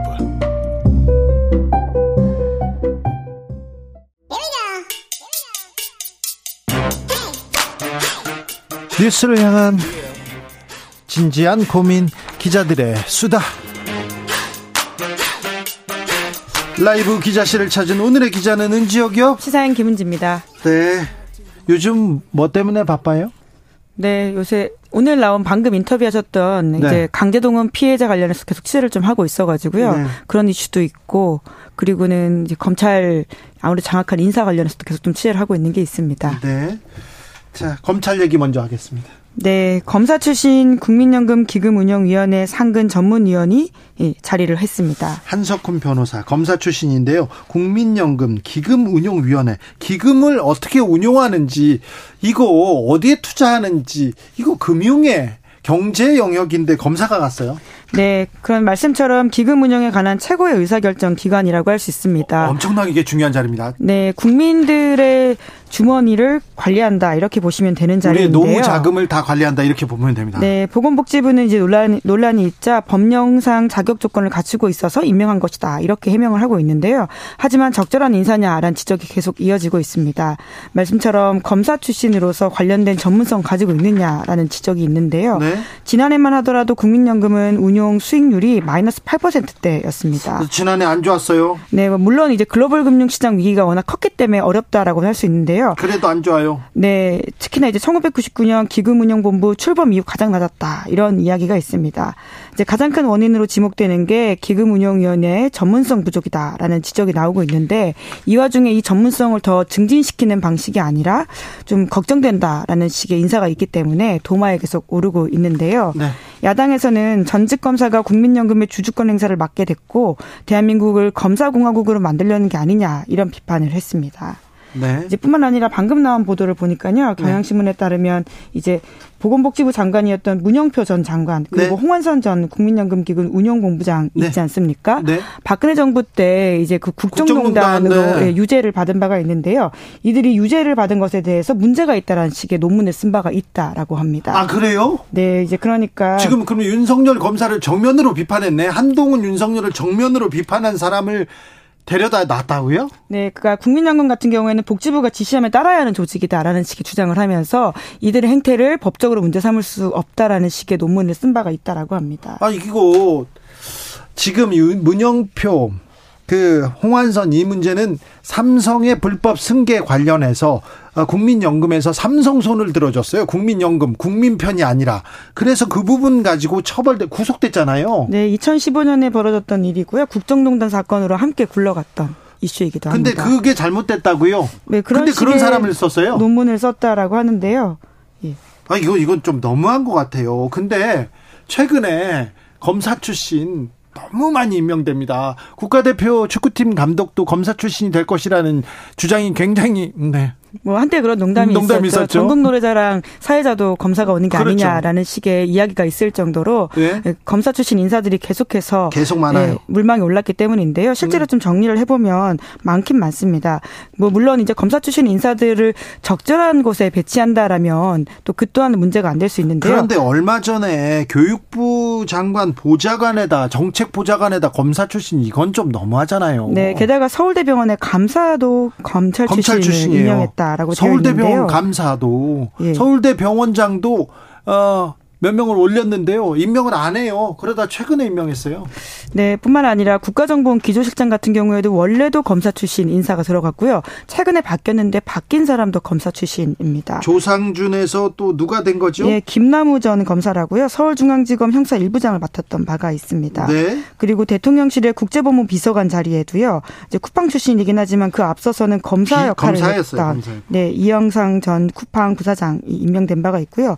국민권익위원회 부위원장에도 검사 출신, 국가인권위원회 상임위원회도 검사 출신, 그리고 민주평통 민주평화 통일자문위원회 줄여서 민주평통이라고 하는데요. 여기 사무처장도 검사 출신 임명된 바가 있습니다. 자, 국가인권위원회, 국가 국민권익위원회, 민주평통 여기하고 검사하고 또 뭐가 접점이 있다고 왜 검사가 여기까지 가야 되는 건지 아, 네, 특히나 이제 금융과 이제 관련해서도 간 부분들도요. 특히나 전문성이 중요하기 때문에 그에 대한 비판들이 있는데 그런데 예. 인사, 검증, 인사 라인을 다 검사 출신들이 잡고 있으니 검찰 출신이 차지하고 있으니 자기 주변에 아는 사람 쓰는 거 아니에요. 그러니까 네, 그런 비판들이 나오고 있고 이제 그 정점이 정순신 사태 아니냐라는 지적이 계속 나오고 있거든요. 그렇죠. 예, 복두규 인사기획관, 이시원 공직기관 비서관, 이원모 인사비서관, 한동훈 법무부 장관 모두 인사검증 라인에 있는 사람들인데요. 검찰 출신입니다. 이제 그러다 보니까 특히나 검사 출신에 대해서 검찰 출신에 대해서는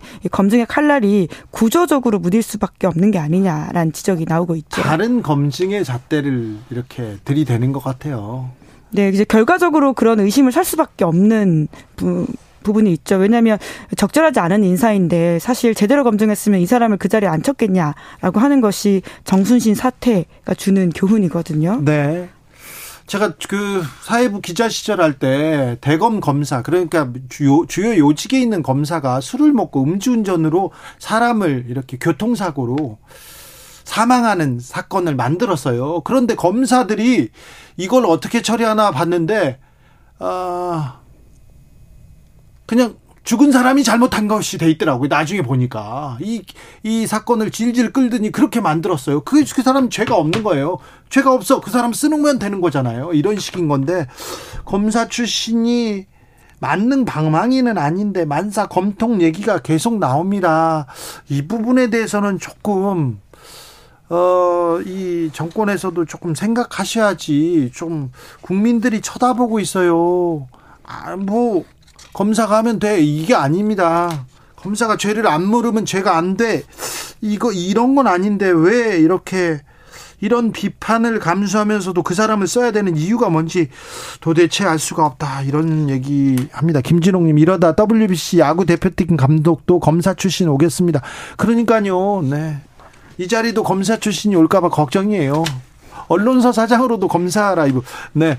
굴럭구님께서 주진우 라이브도 주진우 검사로 바뀔 듯 합니다. 아유, 그러니까요. 나 그거 걱정돼요. 그거 참. 참. 네. 근데 자기 그 검사들이 그 자리에 가서 일을 잘하고 있느냐 그건 또 물음표입니다. 그러니까 물론 일선에서 자기 자, 자기 역할을 잘하는 검사들은 있겠지만요. 네. 다른 자리에 적합하냐라는 것은 조금 더 심각한 검증이 필요하거든요. 담당으로 간 그이 예. 그 검사들 분명히 능력 보여주지 못하고 있거든요. 뭐 이시원 검사, 뭐 이원모, 또 복두규, 지금 한동훈 장관 이분들은 능력 보여준 게 없지 않습니까? 잘못하고 있지 않습니까? 주진우 검사도 마찬가지고요. 잘 못하고 있어요. 그런데 그분들 자리에 가요. 국무총리 비서실장으로 갔어요. 검사 출신이. 가서 일 잘하면 되는데 거기서 법 잘한다고 검사 노하우로 소송하고 있잖아요. 이거 너무하잖아요. 네, 아까 주진우 진행자가 좀 이야기를 했던 아이템이기도 한데요. 배우자 주식을 백지 신탁하라는 정부 결정에 불복을 해서 행정 심판을 제기한 바가 있는데요. 그 배우자가 102억 원 넘는 증권을 가지고 있는데 이것이 이해상충 이슈가 있을 수 있어서 백지 신탁하라고 하는 부분에 대해서 받아들이지 않았 습니다. 여기서 소송을 하고 있어요. 일하라니까 소송하고 있어요. 그, 그 소송을 하고 이 사람 주, 재산을 지키려고 하면 뭐하러 이거 그 자리에 갑니까? 총리 비서실장이면 우리나라의 행정 그리고 모든 많은 정책들을 이렇게 정말 총괄하는 자리이기도 한데 유병우 감사원장 감사원 사무총장도 마찬가지입니다. 아, 네, 물론 이제 이제 박 실장의 좀그 해명에 대해서 말씀을 좀 드려야 될 것 같은데요. 2005년에 도입된 그런 제도의 필요성은 인정하지만 추상적 위험만으로 배우자 주식을 처분하라고 하는 것은 재산권에 대한 침해적 처분으로 보이기 때문에 아주 잘하십니다. 예, 추상적 위험만으로 잠재적 침해적 재산권 침해. 아이고 알겠어요. 아이고 똑똑하다. 네, 아이고 잘한다. 법 잘 알아. 네, 배우자를 설득해보고 설득이 안 된다면 자신이 그만둬야 되지 않겠냐라는 식의 이야기까지 했다라고 합니다. 이제 만약에 행정심판이 기각된다면요. 네. 아니요. 기각되면요. 또 소송할 게 본안 소송이 있습니다. 그리고 또 1심, 2심이 있고요. 아, 네. 참 법 잘 알아서 네. 좋겠네요. 다음으로 만나본 뉴스는요? 네, 중국의 올해 경제 성장률 목표치가 5% 안팎이다 이렇게 제시됐습니다. 예상보다 낮은 수치입니다. 네, 이제 그렇기 때문에 더욱더 많은 이야기가 나오고 있는데요. 중국은 이제 작년 12월 코로나 방역 전면 완화한 다음에는 좀 높게 나오지 않을까라는 예상이 있었거든요. 기대했죠. 네, 이제 작년이 5.5였기 때문에 이것보다 높을 거다라는 이야기가 있었는데요. 그런데요, 5.5도 매우 낮은 수치였잖아요. 네, 이제 특히나 이제 중국에서 경제 성장률 목표를 공개 공개하기 시작한 1994년 이후에 가장 낮다라고 볼 수 있는데 이, 이 중국은 냉정하게 통계치를 정확하게 믿을 수는 없습니다. 그래서 통계치를 어느 정도는 자기네들이 이렇게 어, 잘 만들어서 발표할 수도 있는 그런 또 좀좀 의구심도 갖는데 5% 안팎이다. 이거는 굉장히 낮은 수치입니다. 네, 특히 세계 경제가 좋지 않기 때문에 같이 쉽지 않을 거다라는 식의 이야기를 하고 있고요. 세계 인플레이션이 여전히 높고 세계 경제와 무역 성장 동력이 약화됐기 때문에 이러한 상황들이 쉽지 않을 거다라고 말하고 있습니다. 여러모로 어렵다는 뜻인데 그러면 우리 경제도 어렵다는 뜻입니다. 그러니까 중국 경제 우리가 자세히 살펴봐야 됩니다. 네, 이제 한국 경제는 특히 커플링이 되어 있기 때문에 연관을 많이 봤거든요. 원래 이것보다 좀 높게 나올 거라는 예상이 있었기 때문에 상반기보다는 하반기가 우리 경제도 좀 좋을 것이다라는 예측이 컸었는데요. 이러한 예상보다 낮은 예측치 때문에 우리 경제도 꽤 큰 영향을 받을 것이다라는 우려가 나오고 있거든요. 네. 예, 이에 대해서는 좀 여러 대비가 필요한 것으로 보이긴 합니다. 아무튼 뭐 맑은 하늘 얘기가 막 나오더니 뿌연 미세먼지가 잔뜩 꼈습니다. 네, 황사가. 실제로 부연 미세먼지가 지금 껴 있는데요. 보통 이제 이렇게 중국에서는 양회를 할 경우에는 하늘을 꽤 깨끗하게 하는데 신경을 쓴다라고 합니다. 네. 그런데 이번에는 그런 것도 신경을 안 쓸 정도로 이제 오히려 경제 살리기에 더욱더 중요하게 메시지를 보내고 있는 게 아니냐라는 해석이 나오고 있는데 네. 말씀처럼 이제 그것이 지규 혹은 뭐 은유에 가까운 상황이 될 수도 있다라는 걱정이 있습니다. 네.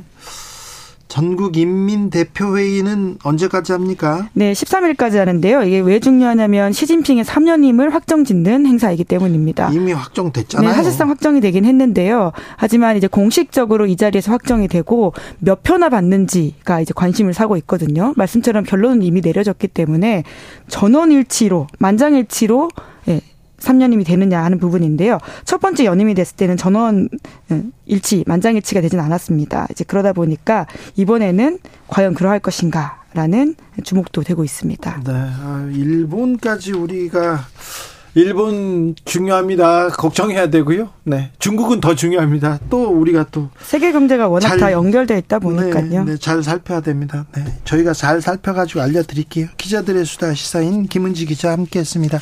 감사합니다. 네, 고맙습니다. 교통정보센터 다녀올게요. 임초희 씨.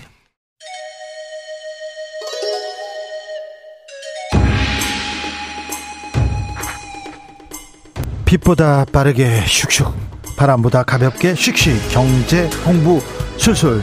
경제를 알아야 인생의 고수가 된다. 경공술. 경공술 오늘은 부동산 공부를 해보겠습니다. 미분양 늘어난다. 아, 걱정을 많이 합니다. 특별히 언론사에서 이렇게 건설사 걱정 너무 많이 해요. 그런데 정말일까? 상황 어떤지 아, 부동산 내 일타 강사입니다. 한문도 교수님 모셔서 이야기 나눠봅니다. 연세대 경, 정경대학원 한문도 교수님 안녕하세요. 아, 네, 안녕하세요. 네. 그렇게 심각합니까? 미분양 심각합니까? 음, 저는 사실 그렇게 생각 안 하고 있죠. 우리 저 원희룡 장관도 얘기하셨잖아요. 네. 뭐 그렇게 생각하지 않다고. 그래요? 네, 저도 그렇게 얘기를 했는데 이제 앞으로는 좀 문제가 될 수 있어요. 네. 근데 좀 너무 빨리 말씀하신 것처럼 언론이나 네. 이런 데서 너무 과대 불안감을 조종하는 경향이 있다고 저는 보고 있습니다. 부동산이 굉장히. 올라갈 때 네. 집을 사- 집을 짓기만 하면 막 팔릴 때 있지 않습니까? 그렇죠. 예. 때 건설회사들 돈 많이 벌잖아요. 네, 많이 벌죠. 지금 예. 미분양하면 좀 못 벌잖아요. 네, 맞죠. 근데 왜 이 걱정을 그렇게 해주는지 언론은 뭐 건설사 아, 명, 명분은 있죠. 네. 예전에 우리가 2011년도에 저축은행 부도 사태 있었잖아요. 네. 그것처럼 금융의 위기가 올까 봐라는 게 전제죠. 네. 위기가 확산되는 거. 네. 근데 지금 예전하고 틀린 게요. 이 제일금융권하고 저 저축은행들이요. 옛날에 2008년 글로벌 금융위기 때 하도 큰일을 당해가지고 지금 이 폭등장에서도요. 리스크 관리를 다 했습니다. 네. 근데 이제 캐피탈하고 저 증권사 보험사 있잖아요. 네. 이쪽 분들이 좀 말씀하신 대로 주, 부담 분양가가 막 올라가고 주택가격이 오를 때 과도하게 수익을 좀 생각하고 현장을 들어간 거예요. 예. 땅도 비싸게 사고. 예. 그러니까 당연히 언젠가는 그 고점을 꺾이잖아요. 네. 그러니까 리스크 관리는 신경을 안 쓰고 수익만 이제 쫓다 보니까 이런 일이 벌어진 거죠, 당연히. 예. 그러면은 이 부분에 대해서 이제 부도 나는 현장들이 어떤 걸 보면 아직 부도가 쉽- 완벽하게 나는 데는 몇 개 없어요. 네. 근데 아시겠지만 평소에도 부도 많이 나거든요. 예. 그, 그러니까 그런 부분에서 여러분 생각하실 때, 아, 죄송합니다. 네. 부동산에 지금 알람이 켜졌다는 겁니다. 지금. 네. 죄송합니다. 네. 그, 그 현장에서는요, 실제로 건설 회사 분들끼리 하는 얘기가 있어요. 네. 뭐라 하냐면, 아, 이거 좀 어느 정도 정리돼야 된다는 얘기를 그분들끼리도 해요. 정리돼야죠. 그 누구나 알잖아요. 네네. 근데 왜 정부만 이렇게 걱정하는지 모르겠어요. 다만 명분은 있죠. 네.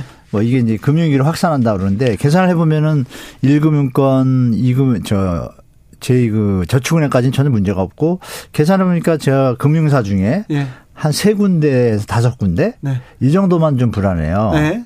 근데 그 다섯 여섯 군데가 마- 망한다 무슨 문제가 있죠? 그래도 국민 경제에 큰 영향 안 미칩니다. 전혀 없죠. 이거 생각하셔야 됩니다. GDP가 우리가 우리가 거기에 세뇌돼 있는데요. 2006, 7, 8년도, 10년도 막 그때만 해도요. GDP 한 15% 20% 차지했습니다. 건설 산업이. 네. 근데 지금 한 5에서 6%밖에 차지 안 해요. 아, 그래요? 네. 대한민국이 얼마나 발전했어요. 뭐 다른 네. 산업들이요. 그렇죠?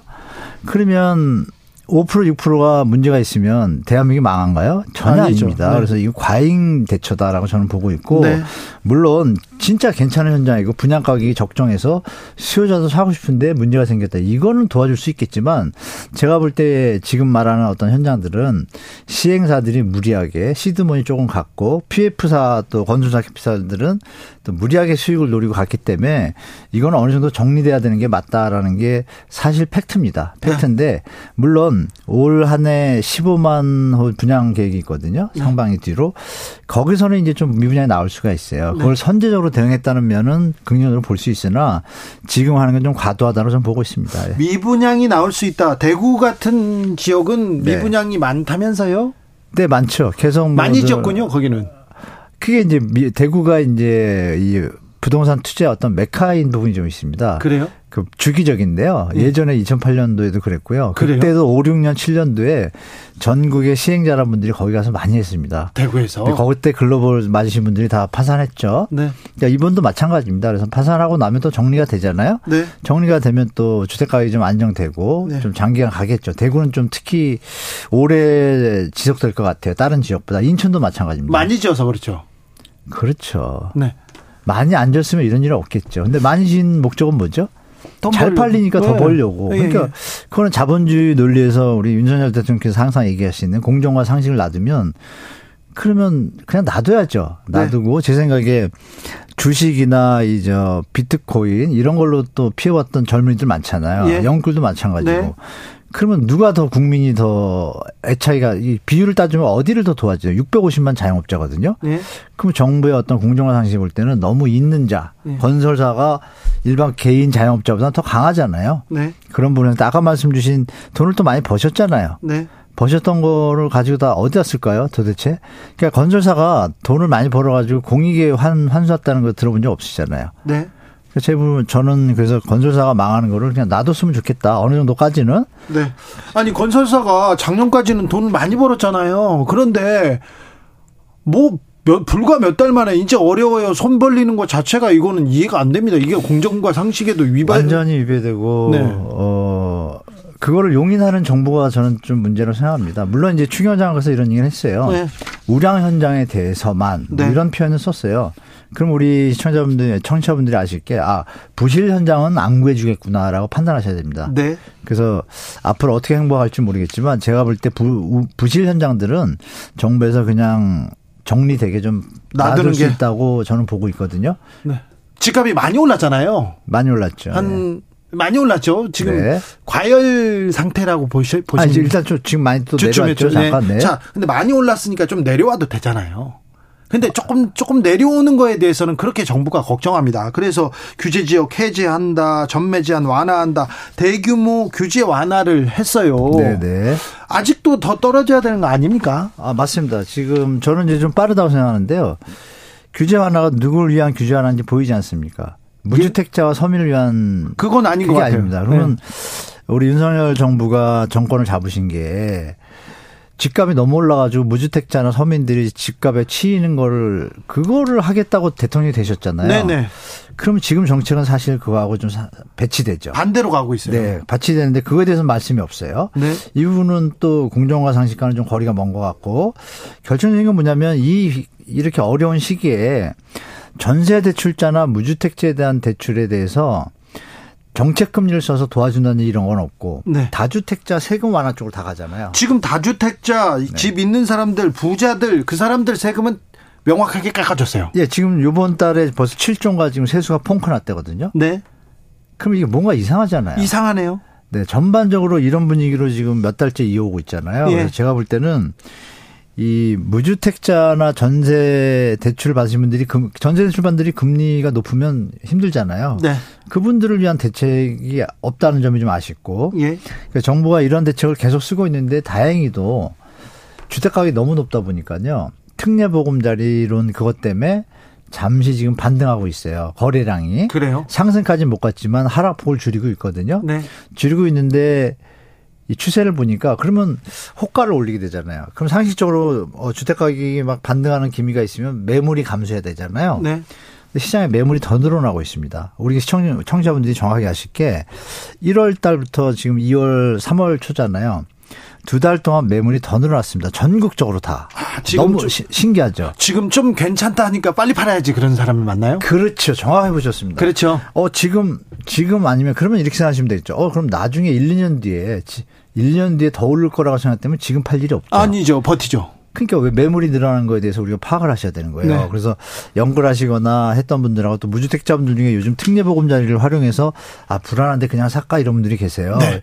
이게 제2의 연끌이 될 수도 있는 거예요. 자, 지금이요. 경제 신문을 보거나 신문 보잖아요. 네. 그러면 어, 어디 어디 뭐 몇 억 올랐대. 어디 반등하기 시작했대. 이런 기사가 나오는데 많이 나오죠. 네. 많이 나오는데 이거 아니군요. 팩트는 그게 아닙니다. 제가 지금 한 달째 분석을 해보니까요. 네. 매물은 늘어나고 있고 또 묘한 현상이 하나 있습니다. 네. 잠시 2월 초에, 그러니까 1월 말일부터 특례보금자리가 시작됐거든요. 네. 규제 완화는 1월 초부터 됐죠. 그래서 특례 보금자리론 이거 소진되기 전에 빨리 빌려서 사야 된다. 이런 부추기는 기사들 많이 나오거든요. 많죠. 근데 네. 우리가 저 제가 해석해드리면 네. 39조 6천억이에요. 네. 그럼 40 40조 잡고요. 네. 40조를 갖다가 제가 4억씩 한 집이 집을 대출받는다고 가정을 할게요. 그럼 10만 가구입니다. 네. 10만 가구의 수요가 창출이 된 거예요. 네. 가수요가 유효수로 바뀌겠죠. 근데 아직 뉴스 보신 분 아시겠지만 대환 대출 그 집을 갖고 있는데 대출 금리가 비싸서 싼 걸로 갈아타려는 분들이 이 금액의 60%에 해당돼요. 아, 그래요. 그럼 10만 가구에서 60%는 아 앞으로도 그냥 대환 대출로 쓰이는구나. 이게 뭐 특례 보금자리가 아닌 거죠. 그러네요. 특, 례 특례 영, 아, 좀 뭐, 뭐, 뒤에 말은 제가 그런데 예. 그렇지만 4만 가구 중에 계산해 보시면 서울 수도권 반, 지방 광역시 반 하면 서울 수도권에 한 2만 가구가 배당되잖아요. 네. 그러니까 2만 가구 중에 그러면 서울하고 수도권 각각 만 가구 정도의 수요가 생긴 거예요. 네. 생겼으니까 아 그러면 한 두세 달은 이분들이 살 수가 있어요. 네. 그럼 두세 달은 반등하는 것 같지만 이 소유자들이 저 저 저 이 특례보금자리론을 하려면 무주택자잖아요. 이분들이 똑똑해진 게 뭐냐면은 지금 2월 20일부터 막 올라가고 힘쓰던 게 갑자기 멈췄어요. 예. 멈추고 호가를 올리기 시작하잖아요. 네. 매물은 더 나오는데 호가를 올려요. 네. 호가를 올리기 시작하니까 사람들이 아 이거는 내가 암만 생각해도 이 값에 못 사겠다 그래가지고 갑자기 2월 말부터 3월 초까지 상승 거래된 양이 확 줄어요. 보통 한 두세 달 동안에 그 전에 하반기 동안 7대 3 정도의 비율이었어요. 하락이 70%, 상승이 30%. 네. 상승은 1, 2억, 하락은 막 5에서 6억까지 떨어지고 그런 추세가 이어오다가 1, 2월 달에 잠시 반등하면서 상승이 한 35%까지 올라가더라고요. 네. 그더니 다시 2월 말로 되니까 똑같이 7대 3 되고 수요자들이 더 붙어주질 않아요. 네. 그 얘기 뭐냐면 아 이 가격에 안 사겠다는 얘기죠. 그러니까 스- 스마트해졌으니까 제가 볼 때 한두 달 더 지나면 시장이 소진될 거 아니에요 결국은. 네. 또, 또, 그럼 또, 어떻게 되겠어요? 또 떨어지네요. 더 살 사람이 없잖아요 예, 예. 이제. 그러면 이제 더 안 좋은 상황이 올 수도 있다라는 걸 우리가 예측해야겠죠. 교, 교수님. 자, 부동산이 너무 많이 올랐는데 그래서 내 집 장만 못 했어요. 네. 그리고 아주 영끌해 가지고 작은 집을 샀어요. 그래서 좀 이제 내가 원하는 집으로 가고 싶어요. 그런 사람 있잖아요. 네. 그런 사람들은 그러면 기다려야 되나요, 지금? 저는 연말까지는 충분히 기다릴 만하다고 봅니다. 연말까지는 기다려야 네, 된다. 누군가는 올해는. 사겠지만 네. 그 사시는 분들조차도 말씀드리는 스마트이셔 가지고 더 네. 비싼 걸 안 사잖아요. 네. 그러니까 9억이 하기 때문에 5억, 6억, 7억짜리들이 조금 바- 좀 흔들, 흔들릴 거예요. 네. 근데 이제 언제 제가 말씀드린 한 두세 달 남았거든요. 네. 한달 지났고 두 달 지났고 네. 그러면 한 달 반 지나면 벌써 지금 신호가 나오는데 한 달 반 지나면 사람들이 어떤 상황이 되겠어요? 어 힘을 잃래? 네. 그러면 어떤 생각이 되냐면 사람들이 어 이거 뭐야? 규제 완화 대책을 던졌는데도 다시 내려갔고 내려가요. 이렇게 다 풀어 돈까지 풀- 내주는데도 네. 안 사. 그럼 무슨 얘기가 나오죠? 아 주택 가격이 너무 비싼 게 맞구나라고 다시 세상 이 모든 사람들이 판단하겠죠. 예. 합리적 기대 가설에서. 네. 그럼 팔려는 분들은 어떻게 되겠어요? 더듬어 보시면 2017, 16년도에 산 분들은 지금 반값이 됐어도 남는 게 50%의 수익률이. 많이 남았죠. 많이 다 그러니까 많이 올랐죠. 더 낮춰도 팔 수 있는 분들이에요. 그분들은 대출 많이 받았으니까 부담되잖아요. 금리가 유지가 되면. 예. 그럼 이 제가 볼 때 1년, 2년 앞으로 갈 건데 이 고금리 상태가 예. 연말 정도가 되면 무슨 일이 날 것 같아요. 던질 수밖에 때. 없는. 더 이상 어떻게 버티죠? 예. 이자가 자꾸 뿌는데. 네. 근데 그거를 지금도 힘들어서 매물로 나와 있잖아요. 예. 지금 소진되고 나서 중요한 건 뭐냐면 여러분 매물이 6만 5천 개까지 늘었다가 서울 아파트의 경우에 예. 지금 5만 5천 개로 줄었어요. 근데 네. 그만 개가 안 아까- 팔리니까 전세로 돌려줬어요. 팔린 게 아니에요. 아, 그래요. 전세로 돌려가지고 전세는 또 1만 5천 개가 늘어났어요. 예. 그러니까 전체 물량은 서울 아파트 경우에 전세, 월세, 매매 세 개 합치면 작년 하반기부터 13만 원을 넘어가지고 지금 13만 5천 원가 계속 유지되는데 2년 전만 해도 6만 원밖에 안 됐어요. 네. 배가 늘어났는데 거래량은 아시잖아요. 한 달에 1,000개, 2,000개. 거래량 물건이 별로 넘치잖아요, 지금 시장에. 네, 네. 그러니까 이런 부분을 생각하시면 너무 급하게 대처하지 마시라고 좀 말씀드릴게요. 연말까지 충분히 기다리셔도 올라가 봤자 제가 볼 땐 제한적이다. 네. 뭐 그렇게 말씀드리겠습니다. 자, 올해 안에 내 집 마련해야지 정 생각하시면 연말까지 기, 기다리고 버텨야 되네요, 일단. 청약 현장은 좀 보시는 게 좋을 것 같아요. 청약 현장들이 요새 이제 분양가 조정 들어가거든요. 네. 조금 싸게 낼 현장들이 나올 거예요. 작년 연말에 분양할 것들이 지금 안 하고 있거든요. 네. 지금 규제 하나 다 풀었는데도 아직도 안 해요. 네. 근데 아마 봄에 좀 많이 나올 거거든요. 그때 분양 가격 보시고 어우 조금 시세보다도 더 낮다. 주택 가격이 지역이 내려왔는데 그거보다 더 낮다 그러면 계산을 해 보셔 가지고 접근하실 수 있는 것은 청약, 특히 공공 청약은 또 접근하시고 나머지는 올해 말까지 보시면 좋을 것 같아요. 이선영님께서 전세 비율이 40%나 된대요. 지금 상황이 진짜 실수요자를 보면 공급 과잉 공급일 수도 있어요. 이렇게 얘기하시는 전혀 아니죠. 과잉 공급이. 그래요? 집값이 정상으로 내려면 그거 다 팔리는 집이에요. 그렇죠. 당연하잖아요. 네. 집값이 너무 비싸니까 이게 우리가 개념을 정확히 가지셔야 돼요. 네. 대한민국이 과잉 공급이 된 거 됐다라면 매번 그 얘기했거든요. 그 나중에 집이 아파트 새 아파트가 남아도는 거 많이 못 봤잖아요. 다 네. 소진돼요. 네. 그 얘기 뭐냐 소득이 지- 주택을 살 정도의 어떤 주택 가격이 되면 다 산다는 얘기입니다. 네. 결론은 그래서 그렇게 보시기 바라고 주택 공급은 앞으로도 제가 볼 때 전 세계 선진국의 주거 전용 면적이라는 기준이 있어요. 그걸 따지면 뭐 천인당 주택 수를 따져도 앞으로 더 줘야 됩니다. 지금 나온 120만 원에다가 한 100만 원 더 줘도 네. 그래도 전혀 큰 문제 없습니다. 대한민국에 제가 볼 때는. 그래요? 네. 또 모자란다는 얘기 또 나올 거래 아마 네, 네. 이것도 스톱 조금 이따가요. 아무튼 미분양은 늘어납니까 이제 앞으로? 네, 네. 올 상반기까지 좀 많이 늘어날 것 같습니다. 하반기에는요? 상반기까지야. 하반기에는요? 하반기에는 이제 분양을 안 하고 정리가 되는 현장들이 생길 겁니다. 아 분양을 안 하거나 못 지금, 하거나. 네, 못 하는 데가 해봤자 미분양이 계속 난다 그러면 어떻게 되겠어요? 네. 일단 정리를 좀 다시 하고 새 출발해야겠죠. 네. 분양가를 조정한다든지. 네. 그러면 미분양이 또 안 나겠죠. 네. 그러니까 제가 볼 때는 상반기까지가 최대 저 미분양 숫자가 늘어날 것 같아요. 많으면 15만 원까지, 적으면 한 12, 13만 원 가능성이 있습니다. 그리고 네. 7만 지금 5천 찍었거든요. 네. 어, 1월 물로 그러면 3월, 4월에 분양이 많아요. 네. 그때 한 4, 5만, 3, 4만 터지면 10만 원 넘거든요. 그러면 한 건설- 11, 12만 원 좀 나올 것 같아요. 네, 상반기. 건설사들은 뭐 비명을 지르더라도 거기에서 네. 또 연쇄 도산이 있더라도 그래도 국민 경제는 큰 영향을 아니 미치잖아요. 더더 보세요. 2008년도 때요. 예. 종합건설업 여러분 뭐 청구 뭐 이런 유명한 회사들 기억나실 거예요. 네, 청구건설 청구 우방 없잖아요. 네. 우방 뭐 다 없잖아요. 네. 그런 건설사들이 117개가 부도가 나고요. 예. 전문 건설업이 250개가 부도가 났어요. 대한민국 어때요? 멀쩡하잖아요. 네. 지금 왜 이렇게 난리죠? 그렇죠. 지금 네. 부도도 없어요. 네, 그 부도가 아, 좀 있기는. 있는데요. 네. 좀 작아만 회사들. 예, 거의 뭐 큰 회사 부도 너무 걱정하실 필요 없어요. 없는 것 같습니다. 예. 제가 볼 때. 그렇죠. 음, 윤석열 대통령이 뭐 부동산 얘기를 많이 하셨어요. 과거의 네. 부동산 세제와 같이 여- 정치와 이념으로 이 무리한 과세 국민을 힘들게 하지 않겠다 이렇게 얘기했는데 부자들은 확실히 이렇게 세금이 줄어든 거는 맞는 것 같아요. 여기다. 국민들이라고 그러면 안 되죠. 무리한 과세로 국민을 힘들게 하지 않겠다. 종부 세대 사용자가 100만 명이 안 되잖아요. 네, 그렇죠? 네, 나머지 나머지 우리 인구가 5천만인데 네. 그러면 상식적으로 계산 나오지 않습니까? 국민이라 그러면 안 되죠. 다주택자나 네. 고가 주택을 가진 분들한테 힘들지 하기 않겠다. 이 소리죠, 이게. 그렇죠. 엄밀히 표현하면요. 그러면 엄밀히 말하면 아, 다른 무주택자나 일주택자 서민들을 위해서는 다른 대책을 하겠다고 같이 얘기해야 공정과 상식이 저는 맞다고 생각해요. 그 얘기가 이렇게 좀 하시면 안. 돼요. 국민 네. 팔이 하시면 안 되죠. 서민 또또 없는 네. 사람을 위한 부동산 정책은 좀 보이지 않습니다. 전혀 없습니다. 네. 음, 아무튼 부동산 봄바람 별로 없다 이렇게 봐야 되는 거죠.